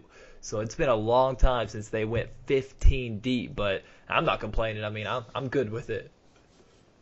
We're, we're leaving Fight Island on a bang Oh, yeah. too. What is the what is the next? I'm trying to type it right now. What is the next fight card that we have after this? Well, we have Bellator this weekend as Oh well yeah, too, Bellator's back this weekend, and then it'll be uh, August 1st. They're back in the Apex with the uh, Brunson Shahbazyan fight. That'll be the next UFC show. That's going to be awesome. And then after that, we have Stipe and Cormier. That's a, that's a Uh, stat card too, man. That's a big card. Bigi Boy and Junior Dos Santos. That'll be good. Pedro Munhoz and Frankie Edgar is going to be a really good fight. Yeah, well. Edgar at bantamweight's going to be intriguing. I mean, if he can make that cut and still be himself, I mean, he's a he's a just another big name at bantamweight. And let's not forget the Sugar Show, maybe against the most underrated fighter in the division, Marlon Chito Vera. I mean, Chico Vera is going to be. I mean, that's going to be one of those fights where I mean, if people look past him, if Sugar Sean looks past him, that's one of those prospect buster fights. If Sugar Sean's not ready, or it could be Sugar Sean's coming out party. He could go from a you know big popular name to a legit top 10 contender if he can put away Chito Vera. This is so exciting. like the just looking at like the upcoming cards, like it's so exciting right now. And then you have Gaethje and Khabib happening in you know sometime in September. Oh my gosh! And then you know the uh, the Kamaru Usman you know Burns situation. Burns is a dark horse at, at welterweight. Yeah, you got you got fights Man. everywhere, and I'm sure there's some being worked on that we don't even really fully know about yet. Especially uh, Petr Yan possibly fighting Sterling. I, I'm intrigued by that fight. I mean, there's there's stuff everywhere, and uh, you got still to come. I mean, like I said, Zabit and Yair are coming at the end of August. I mean, there's there may not be a fight anywhere that intrigues me more than that one, and that's that's booked now officially for August 29th. So that's something to look forward to. This, uh, like I said earlier, this is the greatest time to be um, a fight fan, like by far. Like this has to be the most exciting time, not only in the UFC history, but in combat sports history. We got Aaron Pico fighting this weekend, who I am very high on. I love Aaron Pico, uh, and Ricky Bandejas is fighting Anthony Pettis' little brother uh, Sergio. That'll be a good Oh ass yeah, I forgot about Sergio Pettis jumping over to Bellator. He would have been a, a big time contender in terms of, of fighting if he was still in the UFC. But that's a that's a big jump. I mean, he'll go over to Bellator and give them a little name value, but plus be a definite contender to possibly make a run for a title inside the Bellator cage. So I like that. I do too. Let's um let's leave our viewers for the night.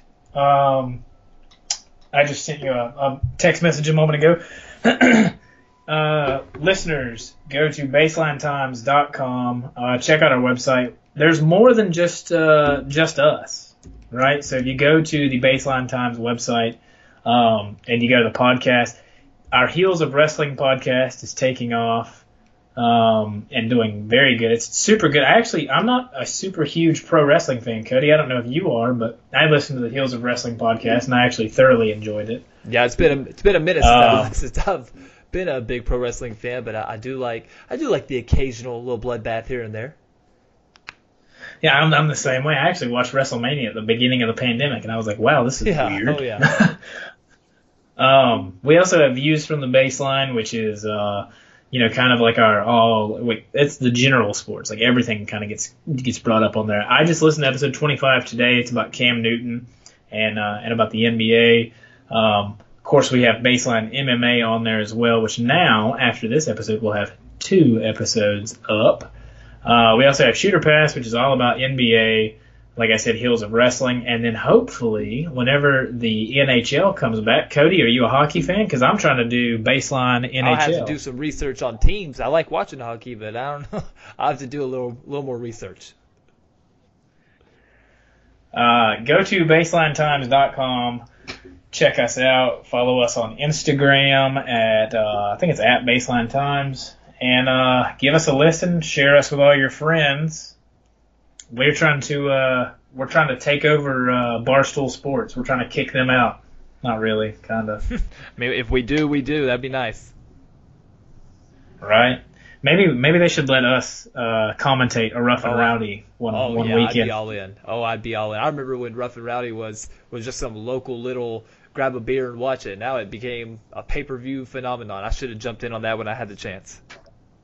You want me to like? You want me to really show my Oh. age right now? I fought in Ruckus in the Cage before it was uh before MMA was sanctioned in West Virginia. I'm pretty Hey, sure. hey, Ruckus in the cage was good stuff though. Let's not even joke. That was that was some of the that was some of the fine days of cage fighting. That was when it was cage fighting, not MMA. That was just just cage fighting. they uh, I literally, you know, it was it was the outlaw days back then. You know, there wasn't like USADA and there wasn't um there wasn't a lot of cans and cans. So I literally spent hours before my fight and hours after my fight at the casino in uh, Beckley, West Virginia. So that's a little fun fact for you. That's good stuff. That's that was. I mean, we're in the peak days of combat, but I mean, uh, there will be nothing to shake the memories of those early days. There's nothing like getting beer spit on spilled on you while you were walking to to a small cage in the middle of the bar. I uh, I I made a, a joke one time with a bartender. We were fighting in this bar, and I made a joke to the bartender. I said, "Hey, if I win by knockout, can I have a free beer?" And he said, "Dude, if you win by knockout, I'll give you a free pitcher." And uh, as luck would have it, I won by knockout in the first round, and I collected my pitcher afterwards. The best so payment. It really is. Cody, it's been a lot of fun, man. I super appreciate Yes, it. Yes, sir. Same here. We'll do it again soon. Yes, sir. Everybody, go to baselinetimes.com, subscribe to everything, like all the podcasts. I think we're on Apple Podcasts now, Spotify, SoundCloud, wherever podcasts are found. Have a good night.